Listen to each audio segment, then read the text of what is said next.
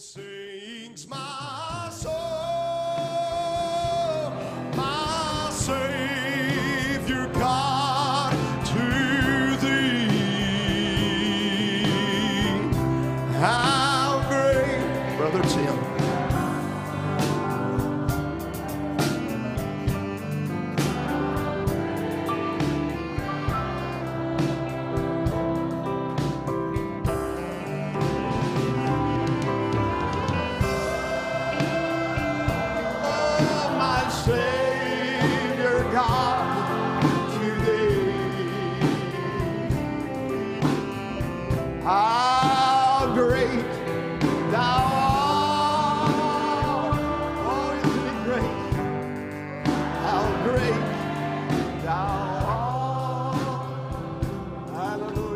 Let's just love him right now.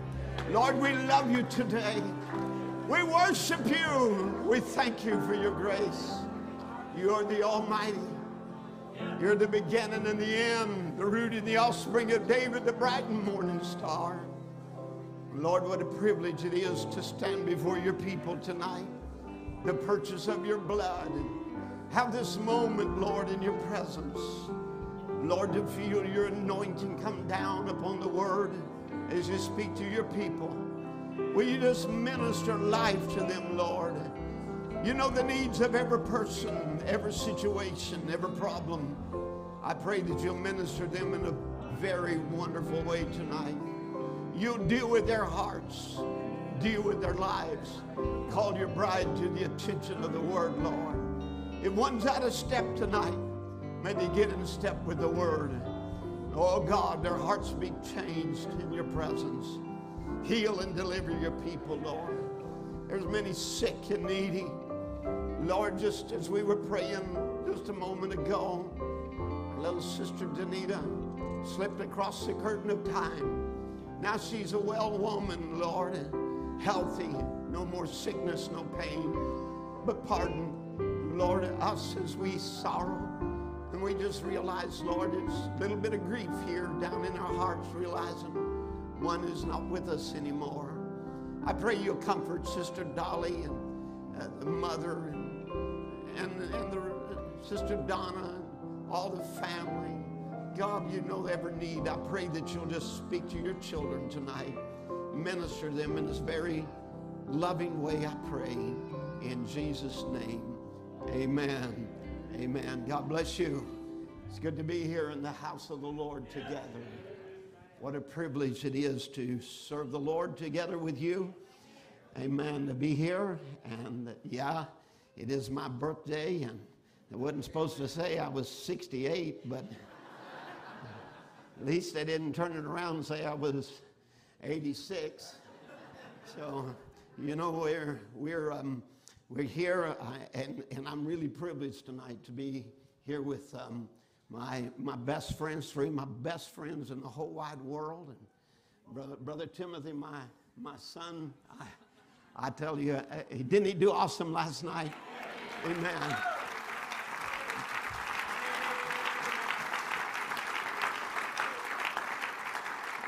Brother Donnie Reagan will be ministering tomorrow, and, and I tell you, we, we love him. He's um, been a real friend of mine for over 35 years. We've we preached in Africa together and many conventions around uh, the country, and, and uh, we're just privileged to have a, my very bosom friends with me tonight. God bless you, Brother Donnie. And of course, um, y'all know Brother Ron. Amen. I, I've preached with him in over 70 conventions around the world that we have been able to minister in together. And, and uh, he's a man that God is using now more than ever. Amen. Using him in ways that he has never been used before. And we want to thank the Lord for that. Amen. I'm going to let you be seated just for a minute because I got just a couple of more things I want to say. I can't spend much time because, um, you know, I'll take enough time as it is. Um, amen. Yeah, some of these guys here, they got a reputation of being long winded, but not me. I, I just kind of, you know, their reputation gets rubbed off on me. You know how it is. But um, I just wonder, you know, I, I, I, I, just thought it was amazing. You know, we had um, so many from Evening Light Tabernacle and Mendon there to come and be with us this weekend. How many of our folks are here? Will you stand to your feet so we can recognize you tonight? Amen. All right. God bless you.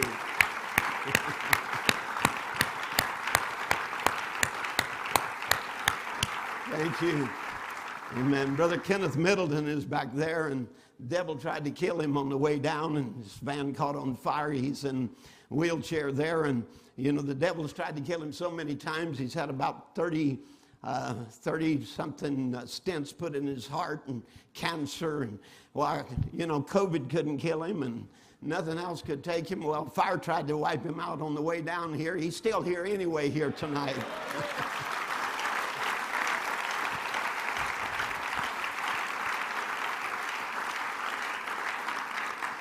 Amen. So we love you and we appreciate you. And uh, looking around and see how many are you that are here this weekend, it makes me wonder is there anybody at home? who's, who's minding the store? Amen. But it's so good to be together with you. We were here um, back in January with the, the passing of Brother Charlie Spencer, and we loved him and appreciated him. And one by one, it seemed like they crossed across the, the, the curtain, but one glad day we're going to be all gathered together again. No more parting, no more sorrow, no more trouble. Amen. What a glorious day that will be. Amen. We love you and we appreciate you very much. So if you'll stand with me as we read the word tonight, let's go to Hebrews chapter 13 and verse 1. Amen. And, and Brother Donnie, I know you enjoyed Brother Philip singing, but you can't have him.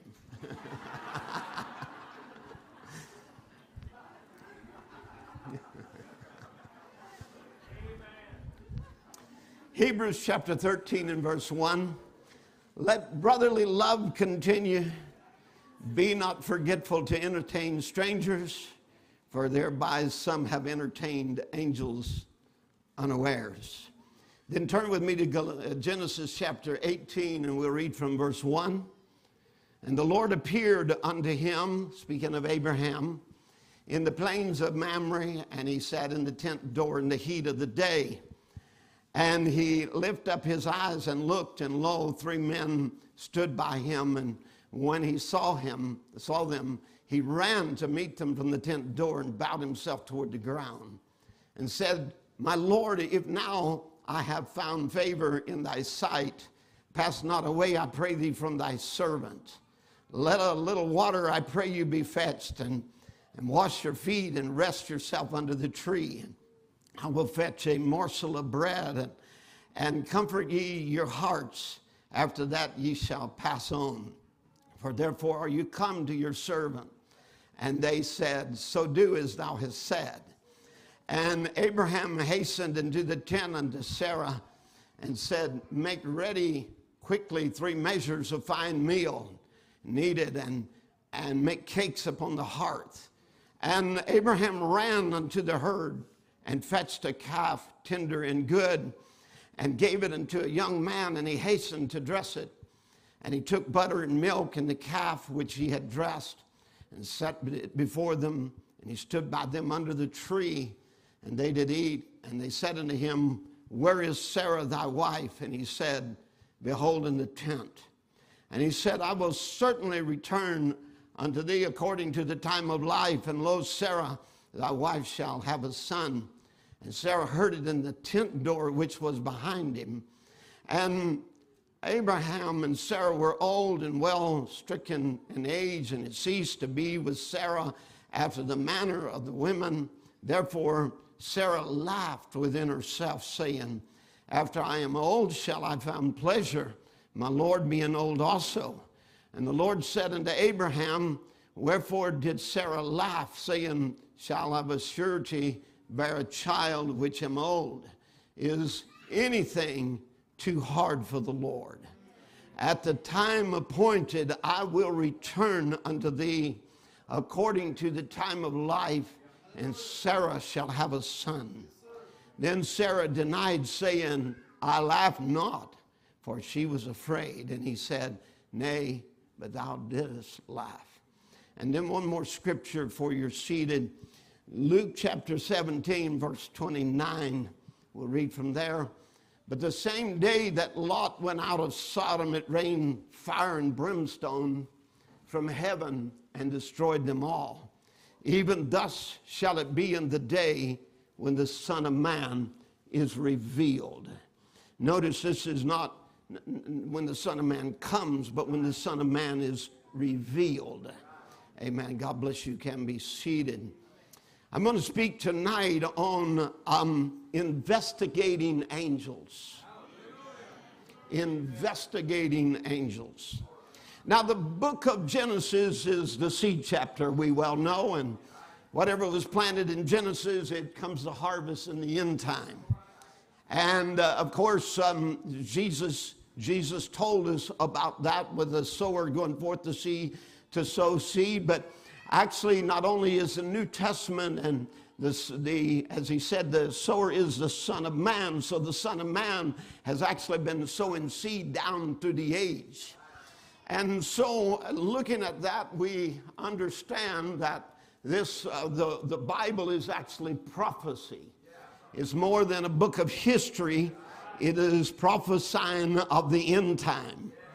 And uh, so, this is why it would say, as it was in the days of Lot, because he's telling us that Lot was more than just a story in the Bible, but that it was, it was um, a prophecy of the end time so will it be when the Son of Man is revealed.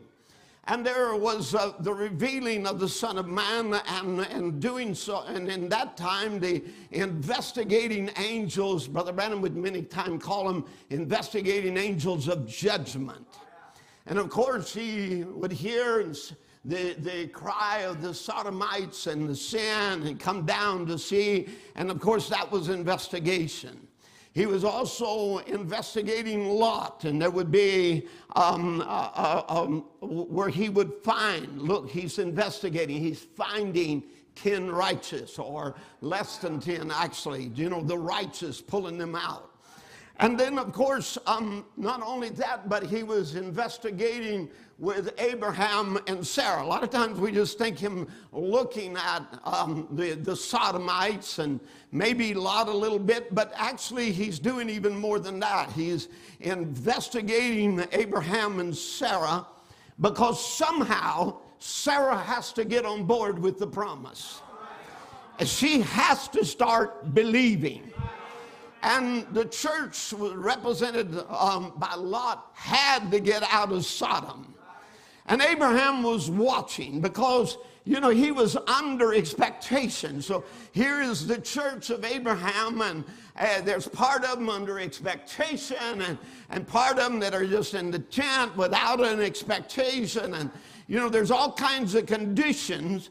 And Abraham is watching because he's looking for another appearing of the angel of God of all the, uh, the experiences that he had had before then, he is now about to receive um, uh, the greatest crowning uh, appearing that God would make to him. And where he was to be crowned with an experience of being changed to receive the promised son. So, this was the greatest of all appearings. He had already appeared to him and gave him the divine call. That's justification. And then the blood offering, which was sanctification, he led him to that and appeared to him and told him how to offer the sacrifice. As Melchizedek, King Theophany, had revealed himself and, and served him bread and wine. As El Shaddai, the God who is more than enough. What we heard about last night, more than enough. And so as El Shaddai, it types out the pouring out of the Holy Ghost. But now it crescendos into God being manifested in flesh, in human flesh. This would be the capping off of all the visitations of Elohim. You see, God had led him from the of the Chaldeans appearing to him in the land of his father. And, uh, and this would cause Abram, the idol worshiper, to start seeking a, a city whose builder and maker is God. And all of this, these visitations from the age of 75, whether by voice or by dream or by visions uh, and visitations, this was now the greatest because God would now take on flesh. And he would come and, and would manifest himself in a more real, more physical way. For here it was like the fullness of all the manifestations of the divine presence of God, where the Word, it, it, would be likened, it was actually prefiguring where the Word was made flesh in Jesus Christ. And let me say that the appearing of God in this last day is again a culmination of all the appearings. It is the highest point of the visitations of God since the day of Pentecost. And it's not a mere baptism of the Holy Ghost, but rather is a capping off of the pouring out of the entire deity of God into his bride body. And so, in disappearing to Abraham, there were three theophanies that stepped into, uh, there are three theophanies that stepped into bodies that gathered from the elements of the earth bodies that were gathered from the elements of the earth and came and appeared unto Abraham. Now, God was showing in types and shadows here that in the last days, theophanies are about to enter into view. And, and when we see them, we're going to be changed and receive Christ, the promised Son of God. So you see, it's actually prophesying that theophanies are about to come into view. You are a people that are about to see what other ages only long to see. And that is that we are to receive not only the promised Son, but theophanies come from that other realm. And when we see them, we'll be changed to be like them. And in order to do that, there are going to be people that has to be expecting his appearing that love his appearing. For as he said in 2 Timothy 4 and 8, that henceforth there is laid up for me a crown of righteousness, which the Lord the righteous judge shall give me at that day, and not to me only, but to also all those that love his appearing. There's going to be people loving his appearing. Now, his, his appearing, Brother Branham explained to us, was, uh, is different from his coming. They're two different things. You see, but this is not, the, the appearing is not his corporal return, but it's where that he comes down and manifests himself in a spiritual manner there as he reveals himself and takes on mask in this end time. I'm talking about flesh. Amen. That he'll wrap himself behind dust. Now, this is the end time where angels are appearing. And, and they, as they appear among us, they are investigating. They're looking for the evidence of holiness. They're looking for the evidence of the Holy Ghost being in your life. They are examining and looking for the evidence of faith. They are looking for those that are ready to marry the bridegroom who love the Lord with all their heart, with all their might, with all their soul. So, you know, again, Brother Branham would tell us in, in many different sermons about Abraham. This is one of his, his main theme as he picks up this prophecy that is laying in the seed chapter. And he says, Remember, Jesus Christ, the Son of God, said the same thing would repeat again. As it was in the days of Sodom, so shall it be in the coming of the Son of Man, that God would be working through human flesh doing the same thing that he did then. Oh God, help us to wake up. The day of visitation is here. You say, oh, well, God doesn't send angels anymore. The Holy Spirit is that angel. The Holy Spirit is that person.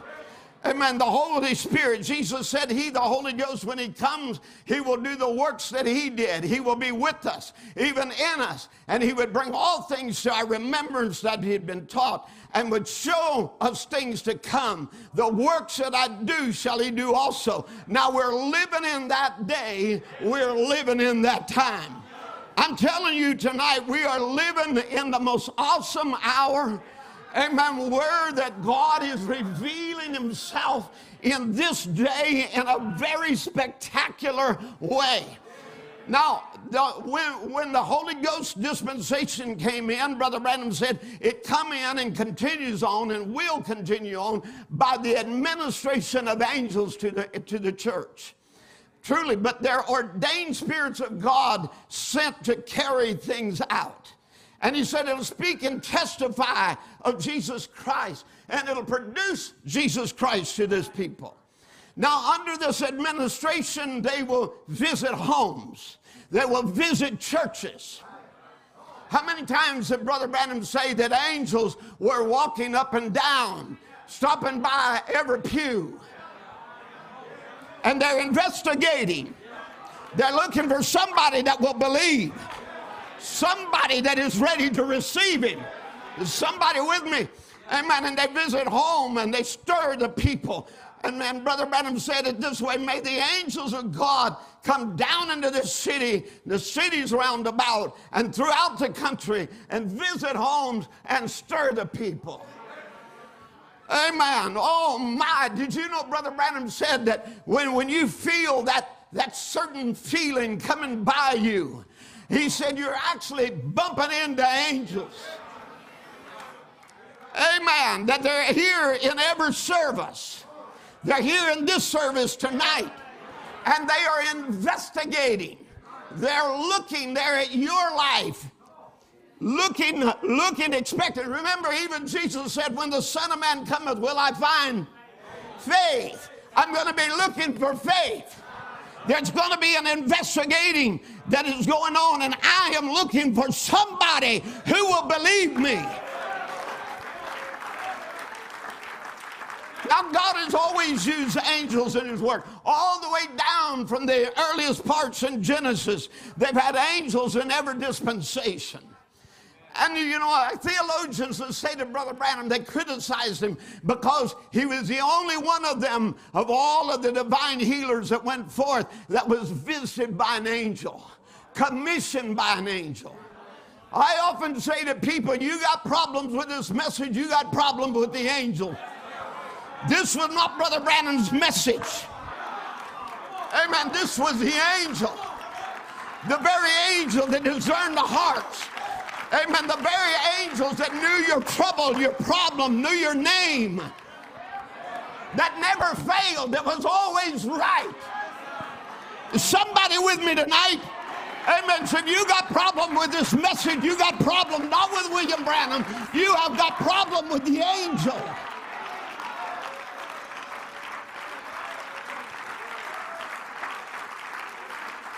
Even when it would come down to the seals, he said, I was about to make a horrible mistake.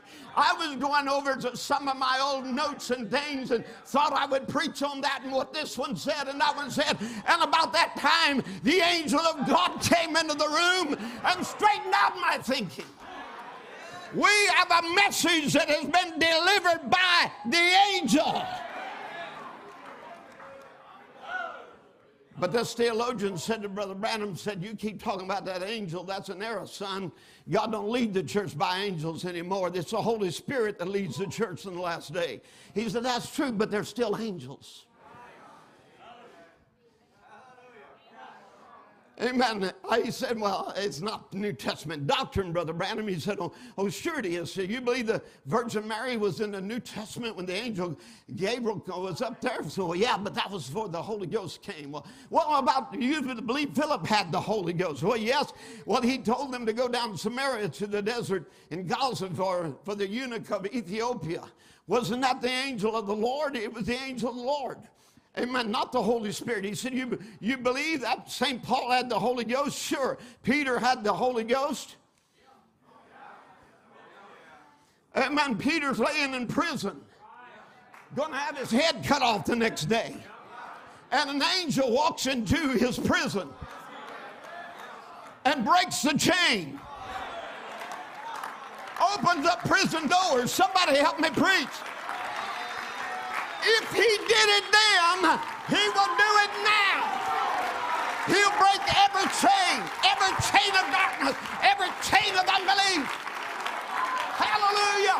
And he'll say, Get up from there where you're laying in your depression and your unbelief. Amen. And walk out of your prison cell. I've opened the door for you.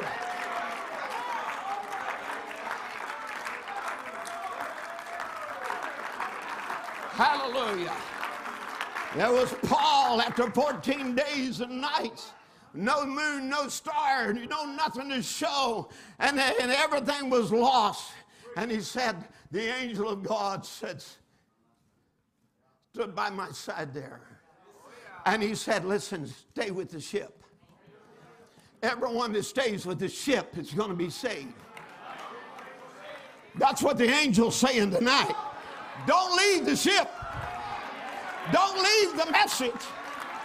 Amen. Don't leave it because everyone that stays with the message, amen, they're going to make it safely through. Don't try to make it on your own. Don't get out here in the world. Don't try to be sustained by yourself. Stay with the angel and his message.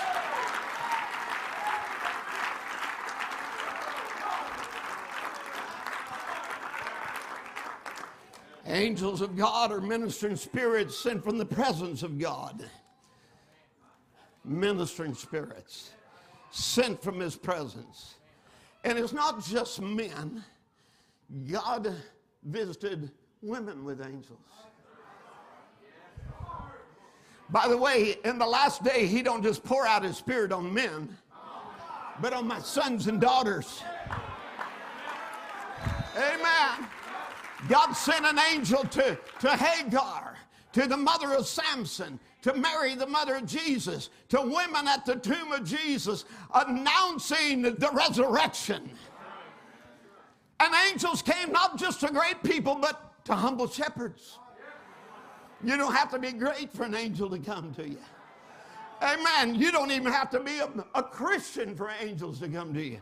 A wayward man, a sinner by the name of Jacob Amen. The one that was called supplanter, deceiver. And that angel would lead him step by step into the place where he wrestled it out with the angel and his name was changed. Amen. He, he even goes after wayward preachers. To Moses, a wayward prophet at 80 years old, showing it's never too late to start serving God. Hallelujah. Amen. An angel would even come to a false prophet by the name of Balaam, and he would straightly charge him, Don't you try to curse my elect. Amen. God's got an interest in his people. Amen. He would appear to Gideon, inspiring in him with faith and courage to deliver God's people from bondage. He would tell him things about himself he didn't even know. You're a mighty man of valor. He'd never thought of himself before as that. In fact, the matter is, he really had never become that till the angel told him. Because the angel knows how to bring out things in your life you didn't even know were there.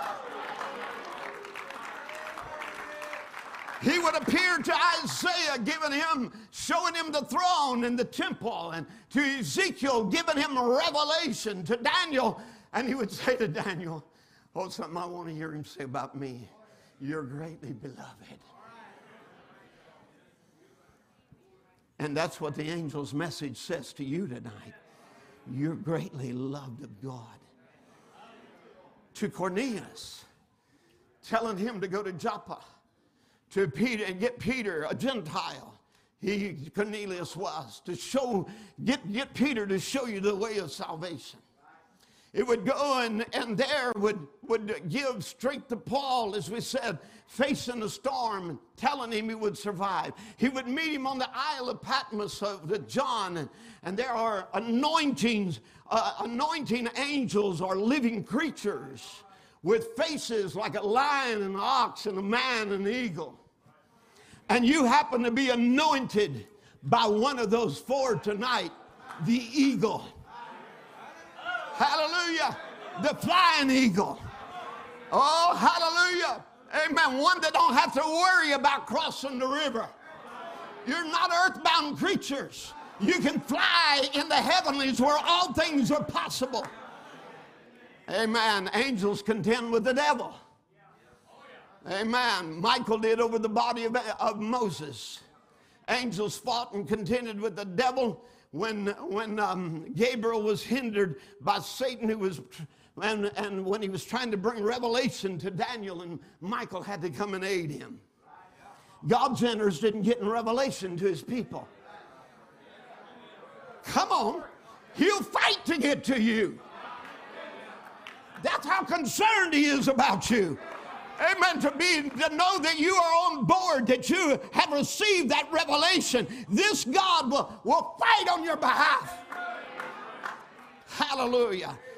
Amen. They, they appeared to John, revealing the same lampstands as what was revealed to Zechariah. In Revelation 12, he leads, uh, angel leads the fight, and where angelic battles become human, and, and there is the casting down of Satan. Their angels strengthened Jesus on two occasions one after the battle in the wilderness, and the other at Gethsemane. Amen. Angels were, are given charge over us. And even, even Jesus, with just a command, just a word of command, he could have called 12 legions of angels who were standing by ready to defend him. Amen. I, that's exactly what you, where you stand here tonight. Amen. Because it's not only for Jesus, but it's for us. He hath given his angels charge over us. Is that right? Amen. Lest we dash our foot against a stone. Oh, the devil tried to use that, but that's still our scripture. Amen. But it's but it's not only for Jesus, it's for us. And in the last day, he stands up for his people. In that day, Daniel 12, 1, at that time shall Michael stand up. The great prince that standeth for the children of thy people. And there'll be a time of trouble as such as never was since there was a nation, even to that same time. And at that time, thy people shall be delivered, every one that shall be found written in the book. Amen. The angel of God in our day has stood up to defend this people. Amen. And he will deliver everyone whose names are found written in the book. You are not alone. You are not in this battle alone. Hallelujah. We have come to a new Jerusalem. Amen. Where there are thousands upon thousands of angels, innumerable angels. Angels are always present. Amen. Elisha prayed, said, Lord, I pray open this boy's eyes. Remember that? Amen. And Brother Branham told us when that happened there, he said God didn't send angels there, they were already there. He just opened the eyes where they can see them. Amen. You're never alone. never alone. You see, angels have a lot to do with guiding us to our prepared places. He said, Behold, I send an angel before you to keep you in the way and to bring you to the place that I have prepared. Angels anoint men to preach. And I saw another angel fly in the midst of heaven, having the everlasting gospel to preach unto them that dwell on the earth. Angels anoint men. Amen. At his coming, he will send angels with the great sound of the trumpet and gather the elect from the different directions, the four directions. Let's not forget the mighty angel of Revelation 10. Hallelujah. Amen. It is the same angel of God that met Moses in the first Exodus, and he's here in the third Exodus to take a people out of here. Come on, somebody. Amen. An anointing come down. Amen. It ought to make us realize we don't have to leave a hook behind, that we can say we're all going. Amen. We're taking our loved ones, our children, our family, our mothers, our dads. Come on, the wayward, the backslid. Hallelujah. He will seek till you find you. He's not going to leave one of you alone.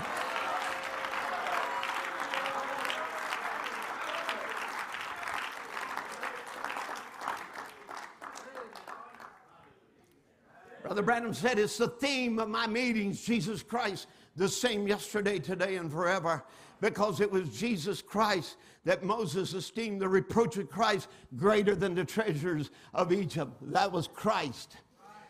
Amen. The Logos, not Jesus.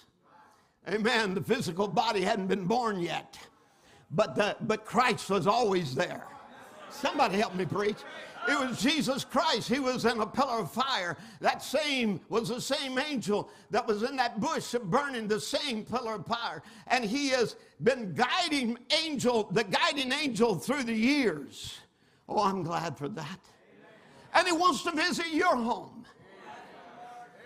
He wants to come by your way. He wants to visit you in your seat. He wants to walk down your aisle. He wants to be in this church and he's investigating, looking for somebody that'll believe him. Amen. I remember when he visited our house. I remember that day when my wife was blind and couldn't see after having a brain bleed. That's been about eight years ago and they're feeling sorry for herself, unable to go to the bathroom by herself, and all of that kind of thing, and was wondering about her life and so on. And, and she was blind in, in, her, in her peripheral vision. The doctor said, Well, we'll make some glasses. Maybe you might get some back or whatever, but it's, it's really kind of hopeless. And, and my, my daughter had a little 18 month old baby that Brother Ron had seen a vision of walking. And and there he had a, an underdeveloped hip, was able to stand or walk or crawl or couldn't stand alone by himself. He, he would hold on and just totter like that, you know, and couldn't take a step. And she came, Bethany came in that day and set the baby down at the end of the bed. And the moment my wife began to turn from feeling sorry for herself and began to have a praise come out of her heart and begin to worship God the angel of God comes sweeping over her. Her sight came back, came on down to the end of the bed, and a baby who had never been able to crawl or walk jumped up and ran all over my house.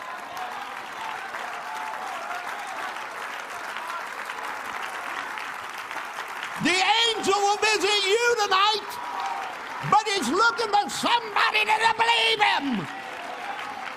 He's investigating. Hallelujah. Glory.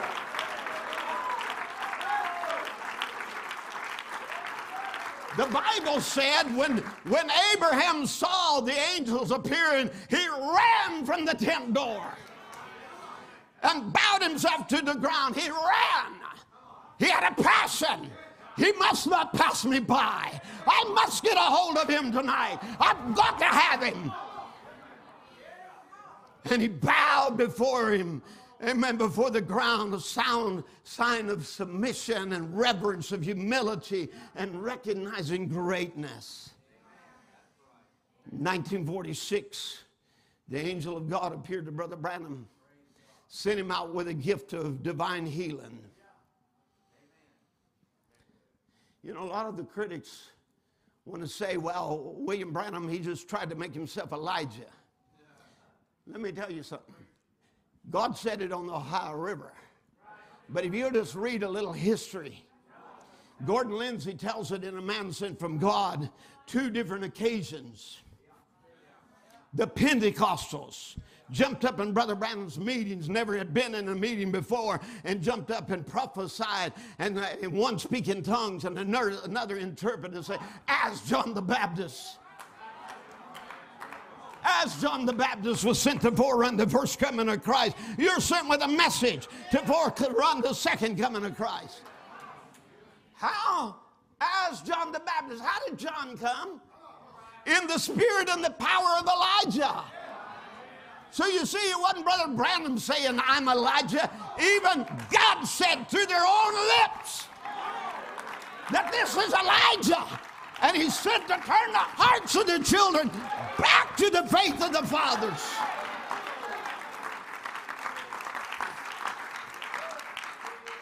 In those meetings, he found resistance to the angel's message of divine healing. And uh, the old formal established churches it got to a place they didn't believe in miracles. Even among the Pentecostals, the Assembly of God, one of them uh, there, I think it was in Little Rock. Uh, Brother Branham tells about it that, uh, that he treated himself, the worst I've ever been treated anywhere was by an Assembly of God preacher. And he said, I went to the pastor and asked him to borrow some pews because we needed, we needed more seats uh, for the tent. And, and we, we were running out of seating room. And he said, uh, I'm not loaning my, my seats or my, my bitches or nothing to this, this radical stuff for this angel coming to a prophet. I'm not doing that. I, I'm not supporting that. You see, he even received um, resistance even among the Pentecostals themselves. You know, and because, you know, many of them, these old formal established churches, had got to a place where they no longer believed in miracles. They were just not happening in their churches.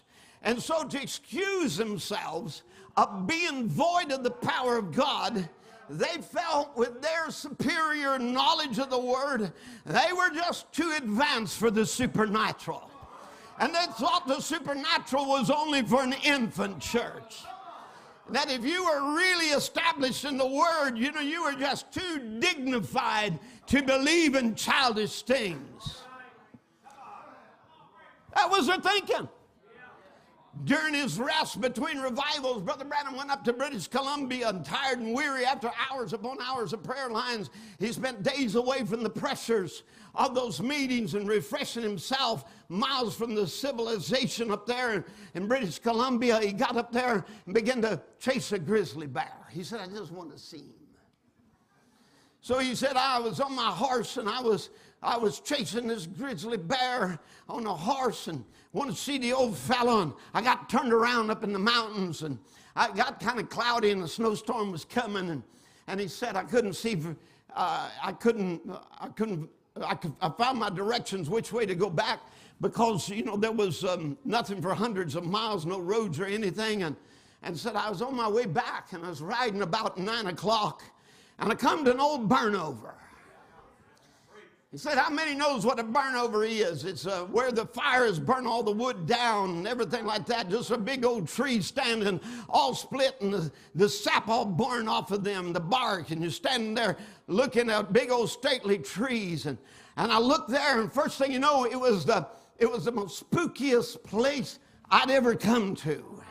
I saw the moon shining on them big old white trees and, you know, the bark off of them and they're dead. And I said, it looked like a gravestone, graveyard with a lot of tombstones. And, and, and the Spirit of God spoke to him and said, just stop here for a minute and observe. And, oh, he's, I, you know, within himself, I'm hurry, I, am starved, I need to get back. And, and, uh, but he just stopped for a little bit and watched. And, and he began to hear the wind come down from heaven and pass through them.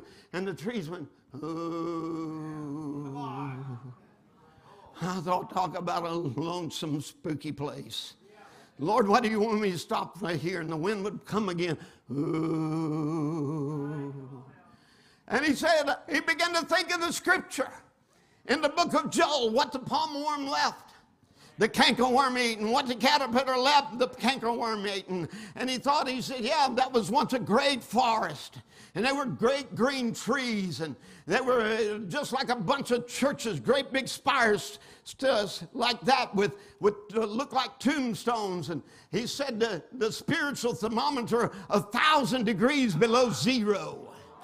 Walk in there and somebody say, Amen, and they turn around and the pastor get a deacon and take him outside the door. What are you interrupting me when you're hollering? You're interrupting me when you're hollering amen. Well, he said, You interrupt me when you don't holler amen. And he said, I looked at them tombstones just as dead as a tombstone, and they said there was no spirit in it whatsoever. And I thought they're just a bunch of tombstones. He said, No doubt once were big churches fine trees of Methodists and Baptists and you know Pentecostal whatever and they were but but now they're they're been burnt over and scorched by a fire and and he said I, I happen to think you know they were big churches one time but now God can send an old time Pentecostal revival and all the churches do is just mourn when it hits them they're stiff and they're dead and they can't move. They just go, mm, there's no such thing as divine healing. Divine healing is gone. Days of miracles are past. No such thing as gifts of the Spirit. Just the pour, pouring the Holy Ghost moving right through the members. Oh, we don't believe in that. Well, that's fanaticism. We're churches. We got ritual. We're recorded. But he said, Brother, you're dead just a bunch of ritualistic tombstone. The only thing you can do is moan and cry. But God sent a revival just the same. And, and, he said, I, I, thought, you know what, the worm ate, the caterpillar ate, the locust eating, and what the Baptist left, the Nazarene eating, what the Nazarene left, the Pentecostal eating, the whole thing's eaten down. And he said, uh, he goes on and talks about it. He said, I said, oh God, what do we do? And then he said, I, I got to thinking about the furthers of, of the book of Joel that said, over in the second chapter of Joel, said, I will restore, saith the Lord. And I thought, and he said, How, God, are you going to restore that? bunch of tombstones dead. You know, here he's been in, in meetings and trying to preach. Uh, an angel came, divine healing. God's uh, appearing among us, and he's bringing deliverance. He's showing signs of his power and doing all of that, and yet they're, they're, they're rejecting it. And he said, How in the world are we going to have a restoration there? And he said, I looked there at the old dead thing and the old stump with the moon shining on it moaning and groaning. It can't give no life in it. And the wind goes, uh, it comes and it goes woo, woo. You can't, I said, you can't make that thing move, Lord. They hadn't got any substance. It hadn't got no life about it. It's all dried up and gone. How can you have revival in these old cold formal churches? First place, they won't let you in the pulpit to preach this kind of a gospel. Oh, the guy, he's a holy roller. Don't want nothing to do with him. Mm. The members bring you in, all right, but I'll have to consult the, the board and the deacons and all them and this. And when he goes through that, no, no, no, right down the road. Don't tell me. He said, I've been there. Amen. Said, no, none of that in our church. You just tear our church to pieces. And so he, he, he said, as he looked there and he was watching, he said, Lord, what are you wanting me to see? I, I can't see how you're going to restore these old dead churches. But he said, directly I heard something going frolic, frolic, frolic, frolic. And I thought, what is that? And he said there was some undergrowth coming up, some little bitty trees said, There you are, Lord. I will restore, saith the Lord, right in that same forest. Come up an undergrowth that they call backwash today, that they call fanaticism today. But look at the difference when the wind hits these, amen, the these say, mmm. But when it hits them little green trees that's got life in it, it just frolics and jumps up and down. An old fashioned Holy Ghost revival. Hallelujah. Hallelujah. Thank you, Jesus. Amen. For he said, I will restore, saith the Lord. Amen. He said, God wants to restore the faith that was once delivered to the saints. He investigated this age and said, You got to have more faith. Your hearts have got to be turned back to faith again. So he sends an angel to turn your heart. Amen. Like he did up in the upper room when the angel of God appeared there that time. They got life and went to the windows and doors and out on the street and they acted like a bunch of maniacs and screamed and, and staggered and hollered and everything else like a bunch of drunk people. Amen. And they said, uh, These men are full of new wine. And Brother Branham said, The, the Blessed Virgin Mary, you Catholic people, said, was in there. And he said, if God Almighty required the Blessed Virgin Mary and wouldn't let her come to heaven till she got that experience, how are you going to get in with anything short of that?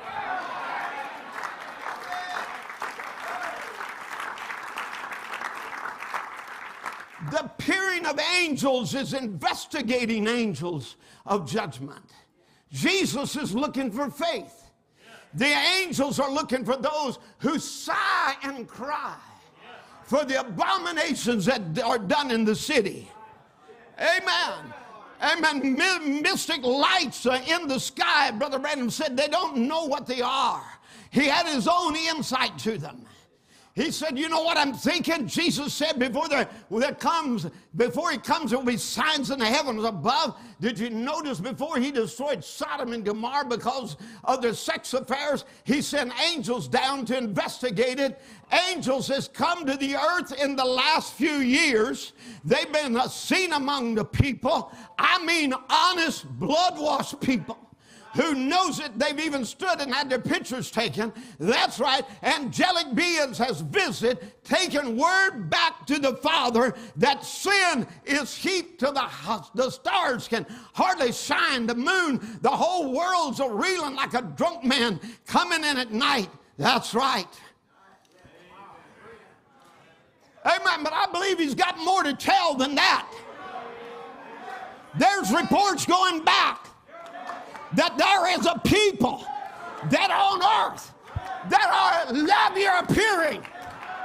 They're looking for you. They want to see him in every service.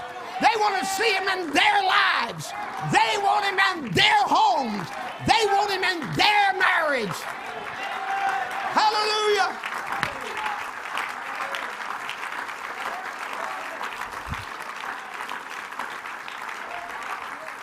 Oh, they want to take the commandments of God and make them of none effect. Say the days of miracles are past. There's no such thing as the Holy Ghost, no such thing as divine healing, no such thing as visit of angels. Amen. I, have been in meetings with Brother Ron, and people walk up and say, God doesn't visit with angels.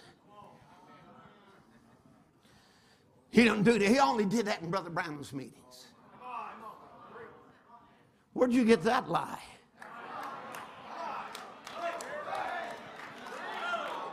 Well, God don't send angels no more. When, when did God die and leave you in charge?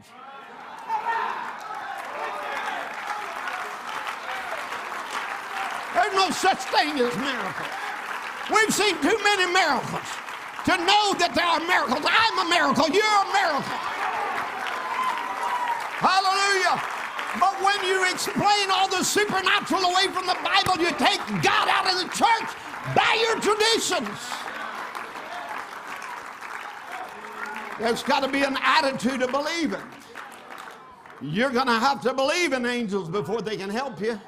God can't work against your unbelief. Some weeks ago, I preached on Under the Oak Tree. I talked about Sodom is too hot. Sodom has, uh, has the atmosphere heated up. The smoke has been released out of hell. The bottomless pit is open the stench of sin is heavy. Somebody help me preach. Amen. That's exactly right. And, and, and Brother Branham said the lid has literally come off of hell. Amen. Streams of demon power is pouring from everywhere. It's conquered the nations. It's conquered our nation. It's conquered politics. Till it's rotten to the core. It's conquered the churches till they know nothing but denomination. You say, Are you a Christian? I'm Methodist. Are you a Christian? I'm Pentecostal. And let me add, Oh, I belong to message church. He said, That don't mean any more than saying I'm a pig or a hog or a horse or something. Has nothing to do with it. You're not a you're a Christian when you're born again and filled with the Holy Ghost, and not until that. You're yielded completely to the Spirit. If you're not yielded, then you're not born again. And you don't have the Holy Ghost.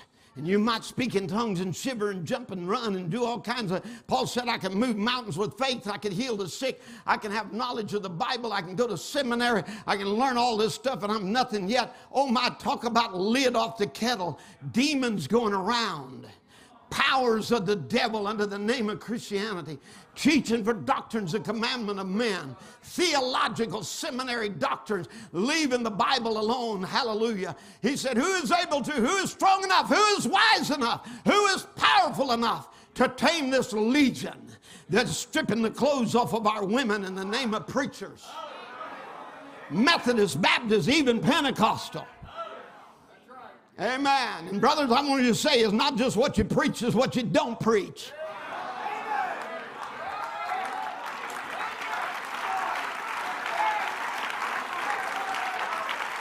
Are you with me? Painting their face like Jezebel, bobbing their hair, wearing pants like men. Our preachers not enough get up about them to tell them about it. Devil possessed. It was a legion that tore his clothes off of him. Who is this roaring devil? I'm telling you, friends, we've got an atmosphere out there that is hot. Hell has enlarged its mouth. Sin is encroaching our churches. Holiness, without which no man shall see the Lord. You know, uh, uh that we have seen now sin and unholiness creep in. Women with skirts so tight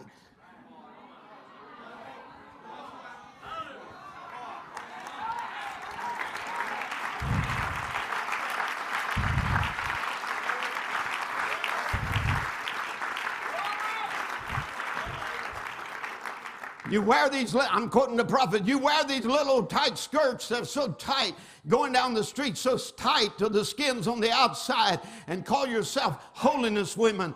Is that the way a daughter of God would act? Clothes way above the knees, topped off with painted nails.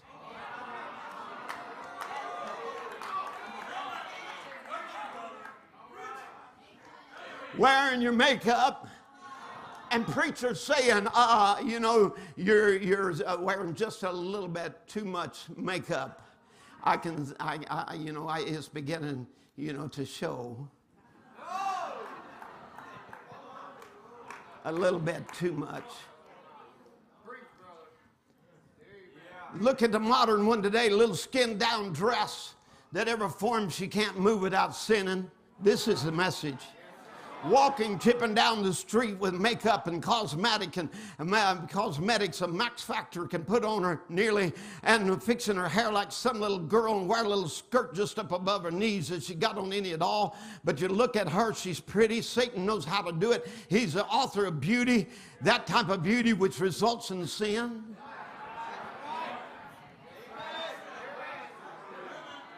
I may be going out on a limb right here and if it is, your pastor can cut it off. But anyway, you know, I, I see a new style rising up out of hell. Of these leggings, these worldly women that wear them and show every form of their body. And you know, those that try to be a little more modest, they wear a t shirt, you know, about down here, you know, just, you know, and, and, and, uh, just enough to cover their bottom. But now it's coming in with our girls. With a skirt that barely covers a knee, if at all.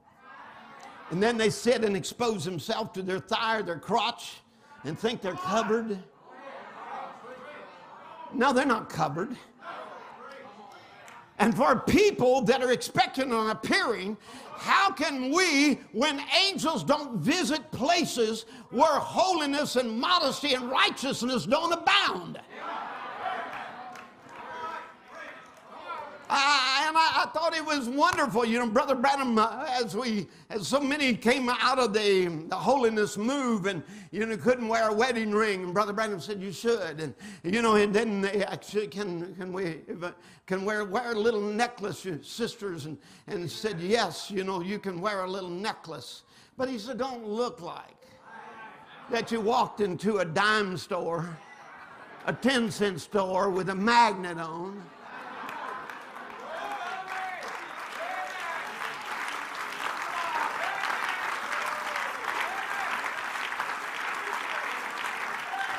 I, I the wedding ring and I, I, get the necklace that the prophet of God told you you could wear. But where, where, uh, this magnet you got on, got, you got one on your toe now and one on an ankle bracelet.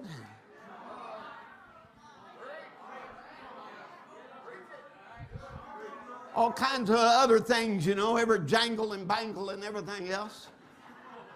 Well, Brother Tim, you know, you're not one of these modern preachers. You got that right?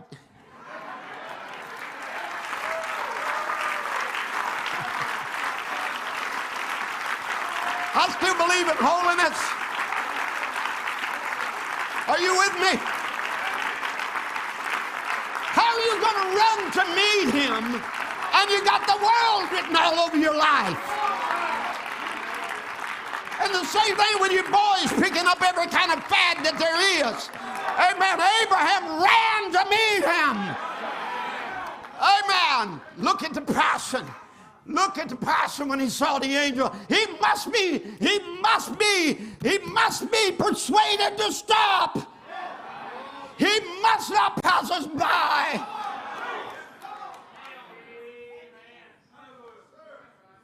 Brother Branham said young men will sign up for the military and fight their battles, and, and they can be great men of courage and give their lives for the country and they stick their head up and let somebody shoot it off. But he said, seldom will you find one that'll lay down his life for the cause of Christ.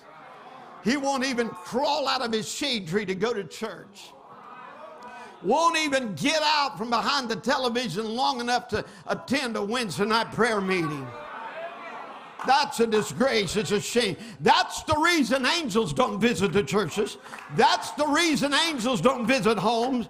We got to get down to deep sincerity of this thing. The angels of God are here on earth tonight just the same as they've always been.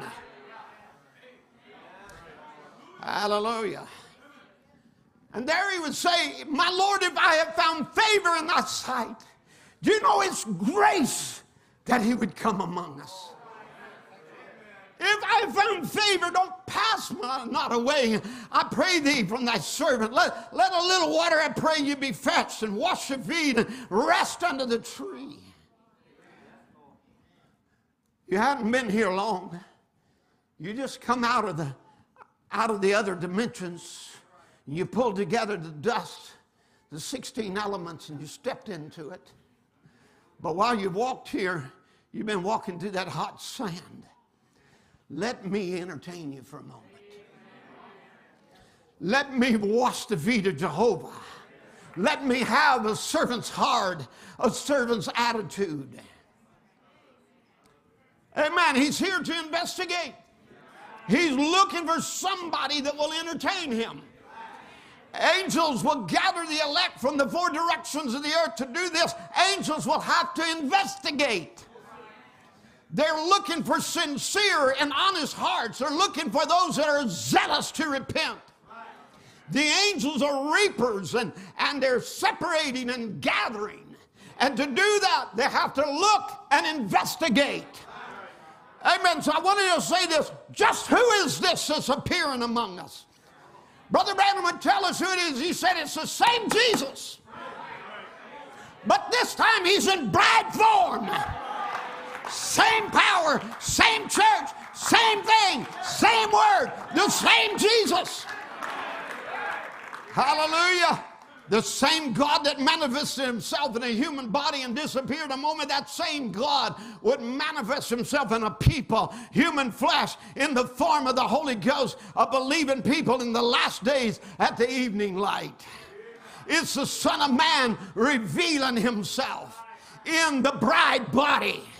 It's his appearing, but he is not using dust that he gathered up and has 16 elements and stepped into.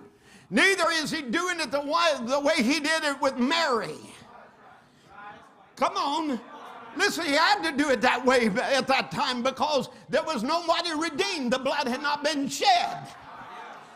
Come on, somebody. So, what did he do? He had to gather dust. That's what he had to do. But now, through the blood and the baptism of the Holy Ghost, he is coming to dwell in your dust. Hallelujah. And he's gathering his dust. Some's from Louisiana, some's from Texas, some from Tennessee, some from Virginia. They remember whatever this God's dust that he's gathering. And God's putting on a mask. And he's because God is going to dwell among his people. Brother Branham said he's come in his visitations from Luther back to Wesley, then the Pentecostals, the tongues and the lips, and now it's in the prophetic eyes of Malachi 4. And now there is nothing else left for it to come, but for him himself to step into that. Hallelujah. That's what he's looking for tonight. He's looking for vessels. He's looking for people he can step into. That's what we ought to be saying tonight. God, use my dust. Use my dust. Step into this dust. Redeem this dust.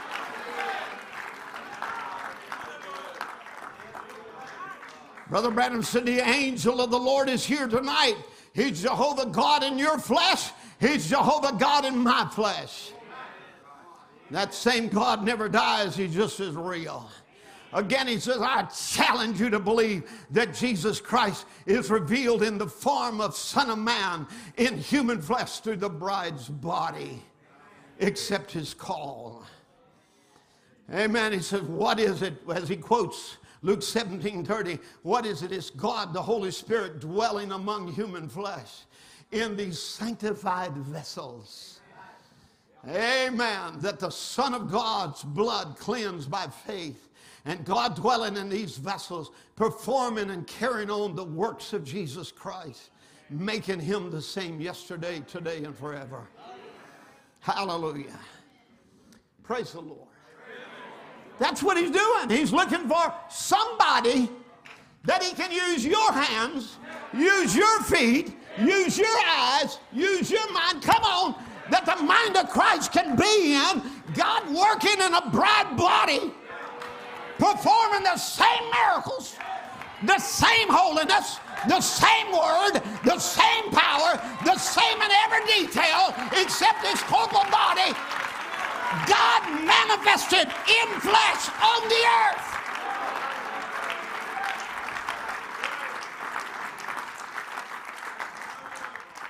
The angels have come to find a bride for Christ. And they're investigating. They're asking the question where you go? Rebecca? And in that day, when Eliezer came and Eliezer prayed, come on, and he prayed, Lord, let the one that is willing to water my camels, let him, let that one be the bride for Isaac.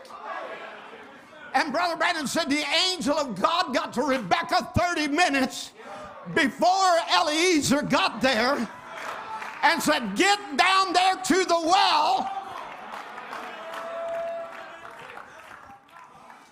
Amen. You see, it's the evening time, and it's the evening time that the angel of God and the supernatural is revealing himself to Rebecca, the bride of Isaac and somehow she was moved to get to the water of life. Hallelujah. Amen. Just think about it here tonight. Some of you have been out in sin. Some of you were out in the world. Some of you are prodigals. But why are you here tonight? Because the angel of God has moved on your heart to deal with you to bring you to the waters of life.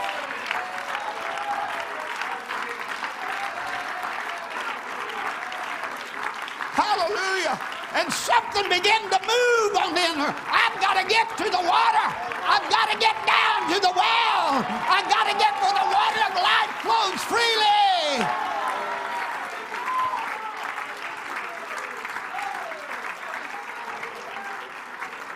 And Brother Branham said, No more than your heart goes to hungering and thirsting for God. Some kind of a Holy Ghost revival will break out somewhere.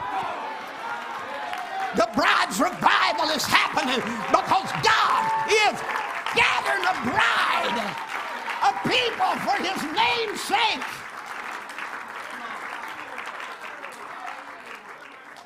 Rebecca would have to carry about five gallons of water at a time. To water 10 camels would be 300 gallons.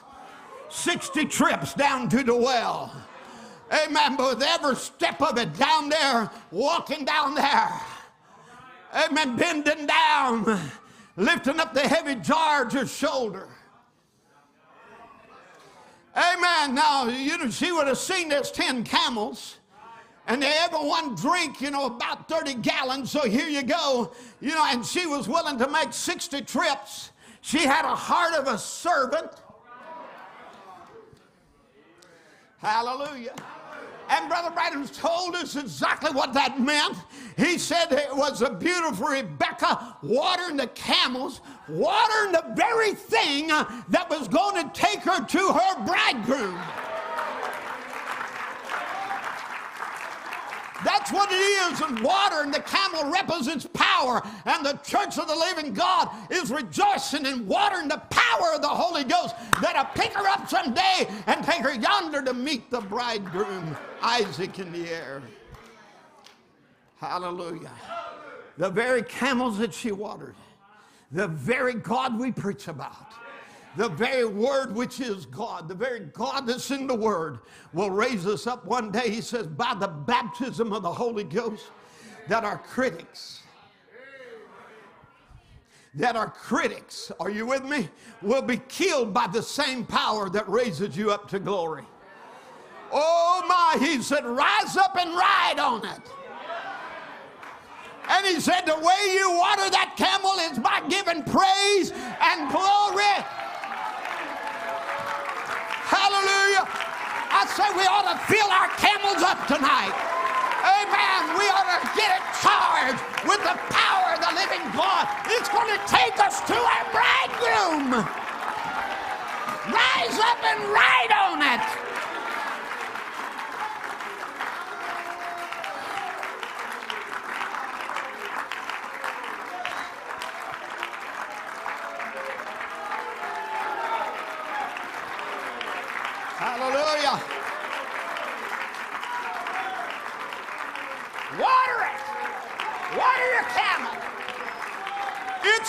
Very thing, the praises of God you're given to the Word of God is the very thing that's going to take Rebecca to meet her Isaac.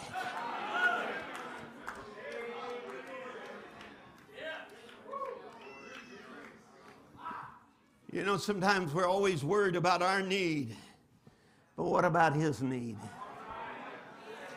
God means object of worship, and he has a need to be worshiped. Abraham bowed his head to the ground and said, Let me wash your feet. Let me wash the dirt off of you. You know, in the sermon, Is There Anything Too Hard for the Lord? Brother Branham describes Sarah as in a bad mood. Now, she represents the church. So does Abraham. Together they make a church. In the sermon there, he describes her being in a bad mood, you know. Here it was angels were passing by, and he says, Sarah, Sarah, come get out of the tent. Get over there and eat some bread. Make, make some unleavened bread. Oh, it's too hot. It's too hot to be making unleavened bread, Abraham. You got these visitors and you want to make what? In the heat of the day, don't you know how hot Sodom is? Don't you know how much trouble there is in the age? And I'm just not in the mood to cook today. Oh man, maybe some of you brothers can thank me after this. But I want to say it's just too hot. They're saying it's too hot to make unleavened bread for the appearing. I want to say it's too hot not to make unleavened bread. Because there can't be any leaven in the bread that is offered to angels. It must be the unleavened bread of sincerity and truth. But Sarah was in a bad mood. Sarah was about to miss it. But then he called her name. Because he's determined you're not going to miss it. Where is Sarah, thy wife? You see, God has come investigating, looking for a Sarah. Come on, somebody. He will call your name. Where is Sarah, thy wife? Oh, she's in the tent. You mean God's passing by and she's in the tent? Yep. You mean we're over here and she's in there pouting? She's indifferent. She's got a bad attitude. And she'll hear the promise instead of believing it. In this mood, she will doubt it. Well, I don't believe in angels in this day. I, will tell you, I, that's, that's a bunch of hoopla. Oh, you know, they, it's just a bunch of worked up people. You know, that's that, that, that Holy Ghost they talk about is just emotion. In this mood, she will doubt it. It's too hard to believe. Why, Abraham and I have been dead in our bodies for years now. It's too impossible. My, my breasts would never give milk. I, I don't have strength to bring forth. The power is gone. Wow, we haven't had a revival in years and years and years. And besides that, we already got the word of promise. We got Ishmael. We've had all kinds of denominational moves in the message, return ministry and Coleman Thunders and Two Souls and Parousia and tape only, but none of them have produced the promised son. All they do is produce wild men that won't be subject to the word of God.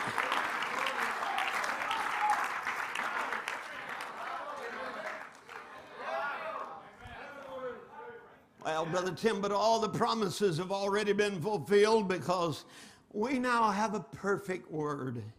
And we can't have those kind of service anymore. This is too hard to believe. We've given a long up a long time ago thinking we can have a, a, an experience with God like that. This is impossible. Power of God living in us till we speak with other tongues? Why, you know, 99% of message believers have never had a supernatural experience like that. The desire for the supernatural is long gone. You know, Abraham and I don't, don't even have a love affair anymore. There's no pleasure with my Lord. We're just content with the child of a bondswoman, just going to church, a denominational life, filling a pew, paying her tithes just believing the message and saying God sent a prophet. That's all we know about the Holy Ghost. Besides that, I'm too old. I can never feel a baby kick. I could never put up with it disturbing me. Jumping and dancing and shouting around in my womb.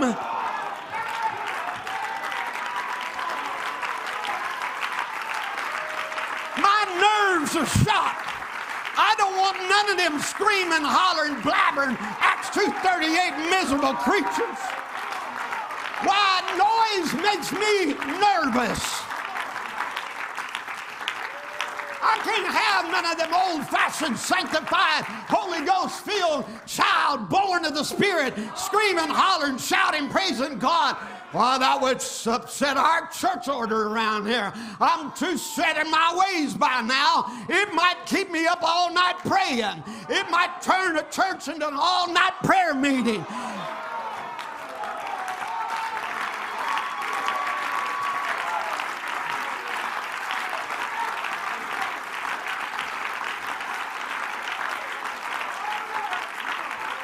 I got my rerun on, on a TV show on YouTube to watch tonight a true picture of the modern church today. Neither does the modern church want any of these screaming, shouting, tongue speaking, Acts 238 youngins around her. Yeah, yeah, yeah. She don't want any of them whooping and crying and screaming, Amen, hallelujah. Oh no, I'm too old for that. A kid running around here, it'd keep me up at night. We don't want no emotion. Goodness knows somebody's slain in the spirit. Why, we won't have them kind of tantrums around here. And Jesus, the promised Son, is ushered out of his own church.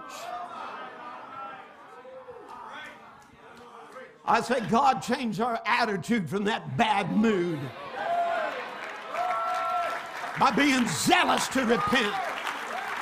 Amen. So I will not be lukewarm. I will not be indifferent. I will not be unenthused. I won't be in a careless attitude, but let me be zealous, not laid back or hiding out, pouting in the tent, saying it's just too hot and there's too many trials, but at the tent door, looking for his appearing. God is up to something, and I can't afford to miss him.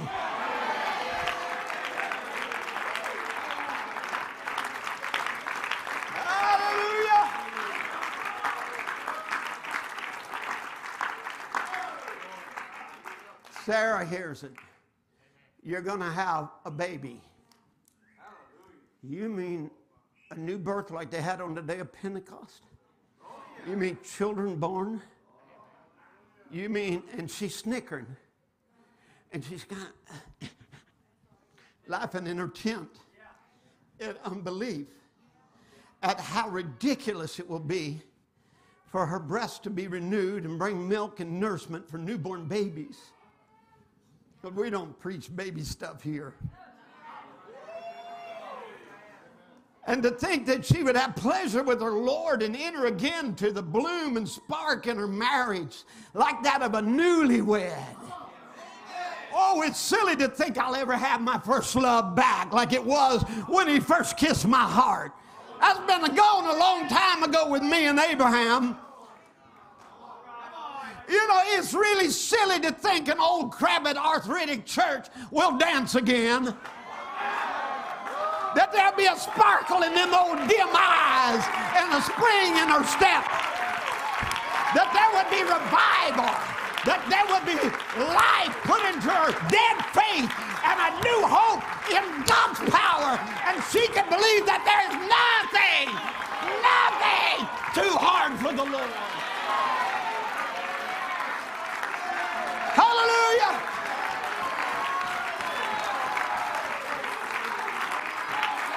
Glory to God. We got to have a people that come back to believe again. There is nothing too hard for the Lord. No cancer, no demon, no diabetes, no porn problem, no sin problem. There is nothing too hard for the Lord.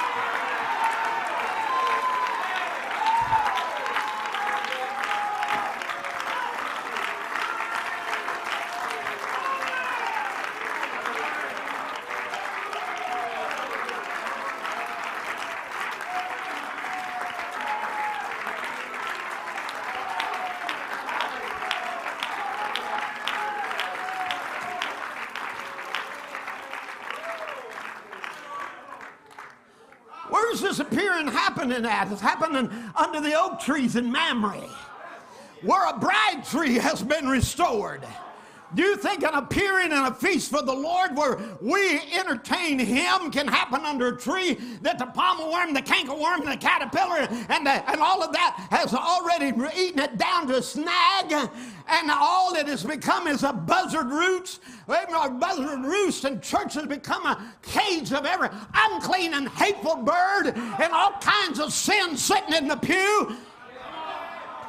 No, it's got to be under oak tree where he is restored. There is joy back in the church. There's leaves on the tree. Hallelujah. There's fruit on the tree. Amen. There's joy in the camp. And when the wind blows there, the leaves clap their hands. Amen. When the, and the trees get deeper roots and the Holy Ghost moves in the church.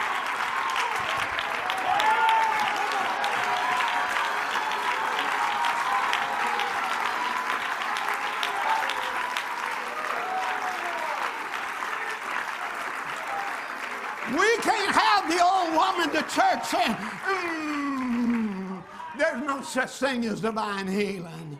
Oh, it's all gone. Days of miracles are past. And God's just pouring out His Spirit right over the members anyway. Hallelujah. And as He do, does that, they say that's fanaticism.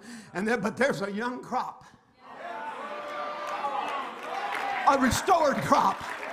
They got leaves on them, and the wind blows. They frolic.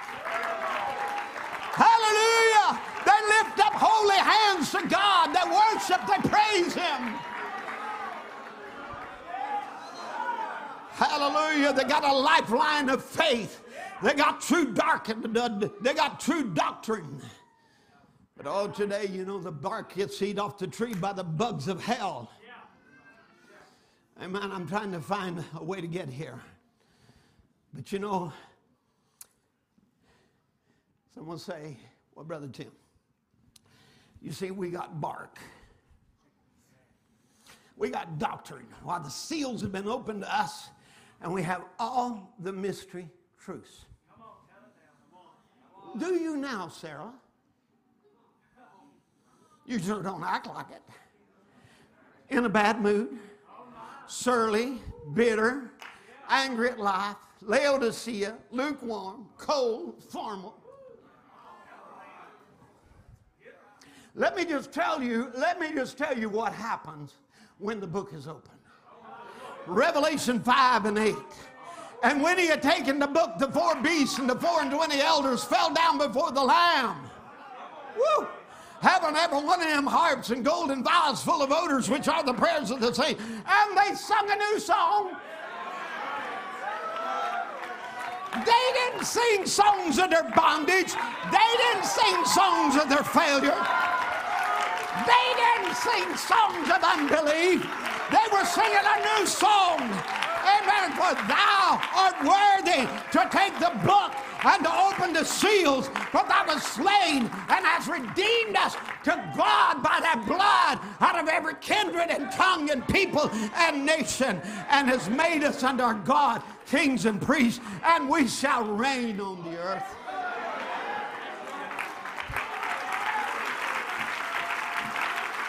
Hallelujah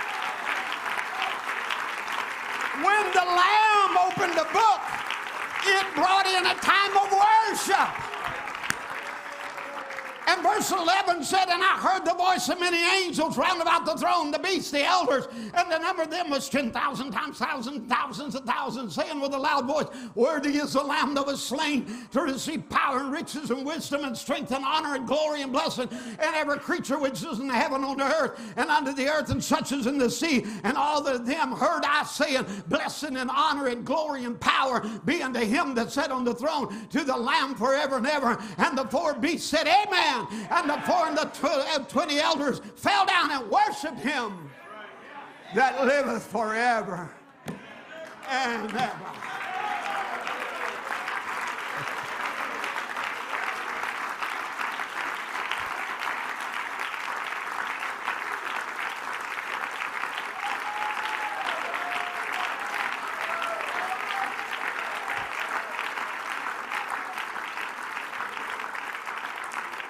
See, revelation is supposed to have stimulation in it. It's the wine of revelation, remember? Sarah says, I'm too old for that. It's just emotion. And Brother Branham says, and the scientific theory of this modern so called religious groups have tried to prove this blessed thing that we have called the Holy Spirit is only emotion. Well, see, it just don't stand up to their scientific theory. Well, I would like to ask them what makes them change? What makes the drunkard stop drinking? What makes the prostitute cease her evil life? What makes the cancer and the diseases depart from the people? And the dead, deaf and dumb and blind and the dead to raise up. Explain that. Is that emotion? It has emotion with it, certainly. Certainly. Certainly.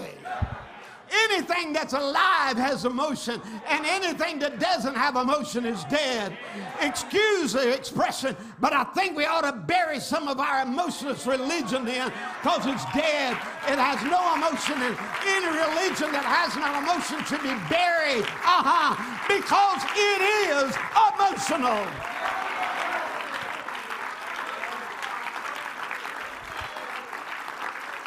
Oh, if I were you, I would constrain him tonight. I'd say, Come by my pew.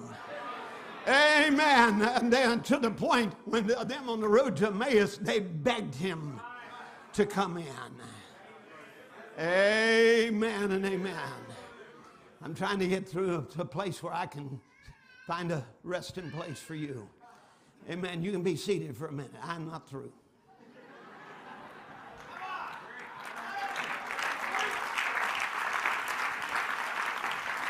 Part one is complete. Part two.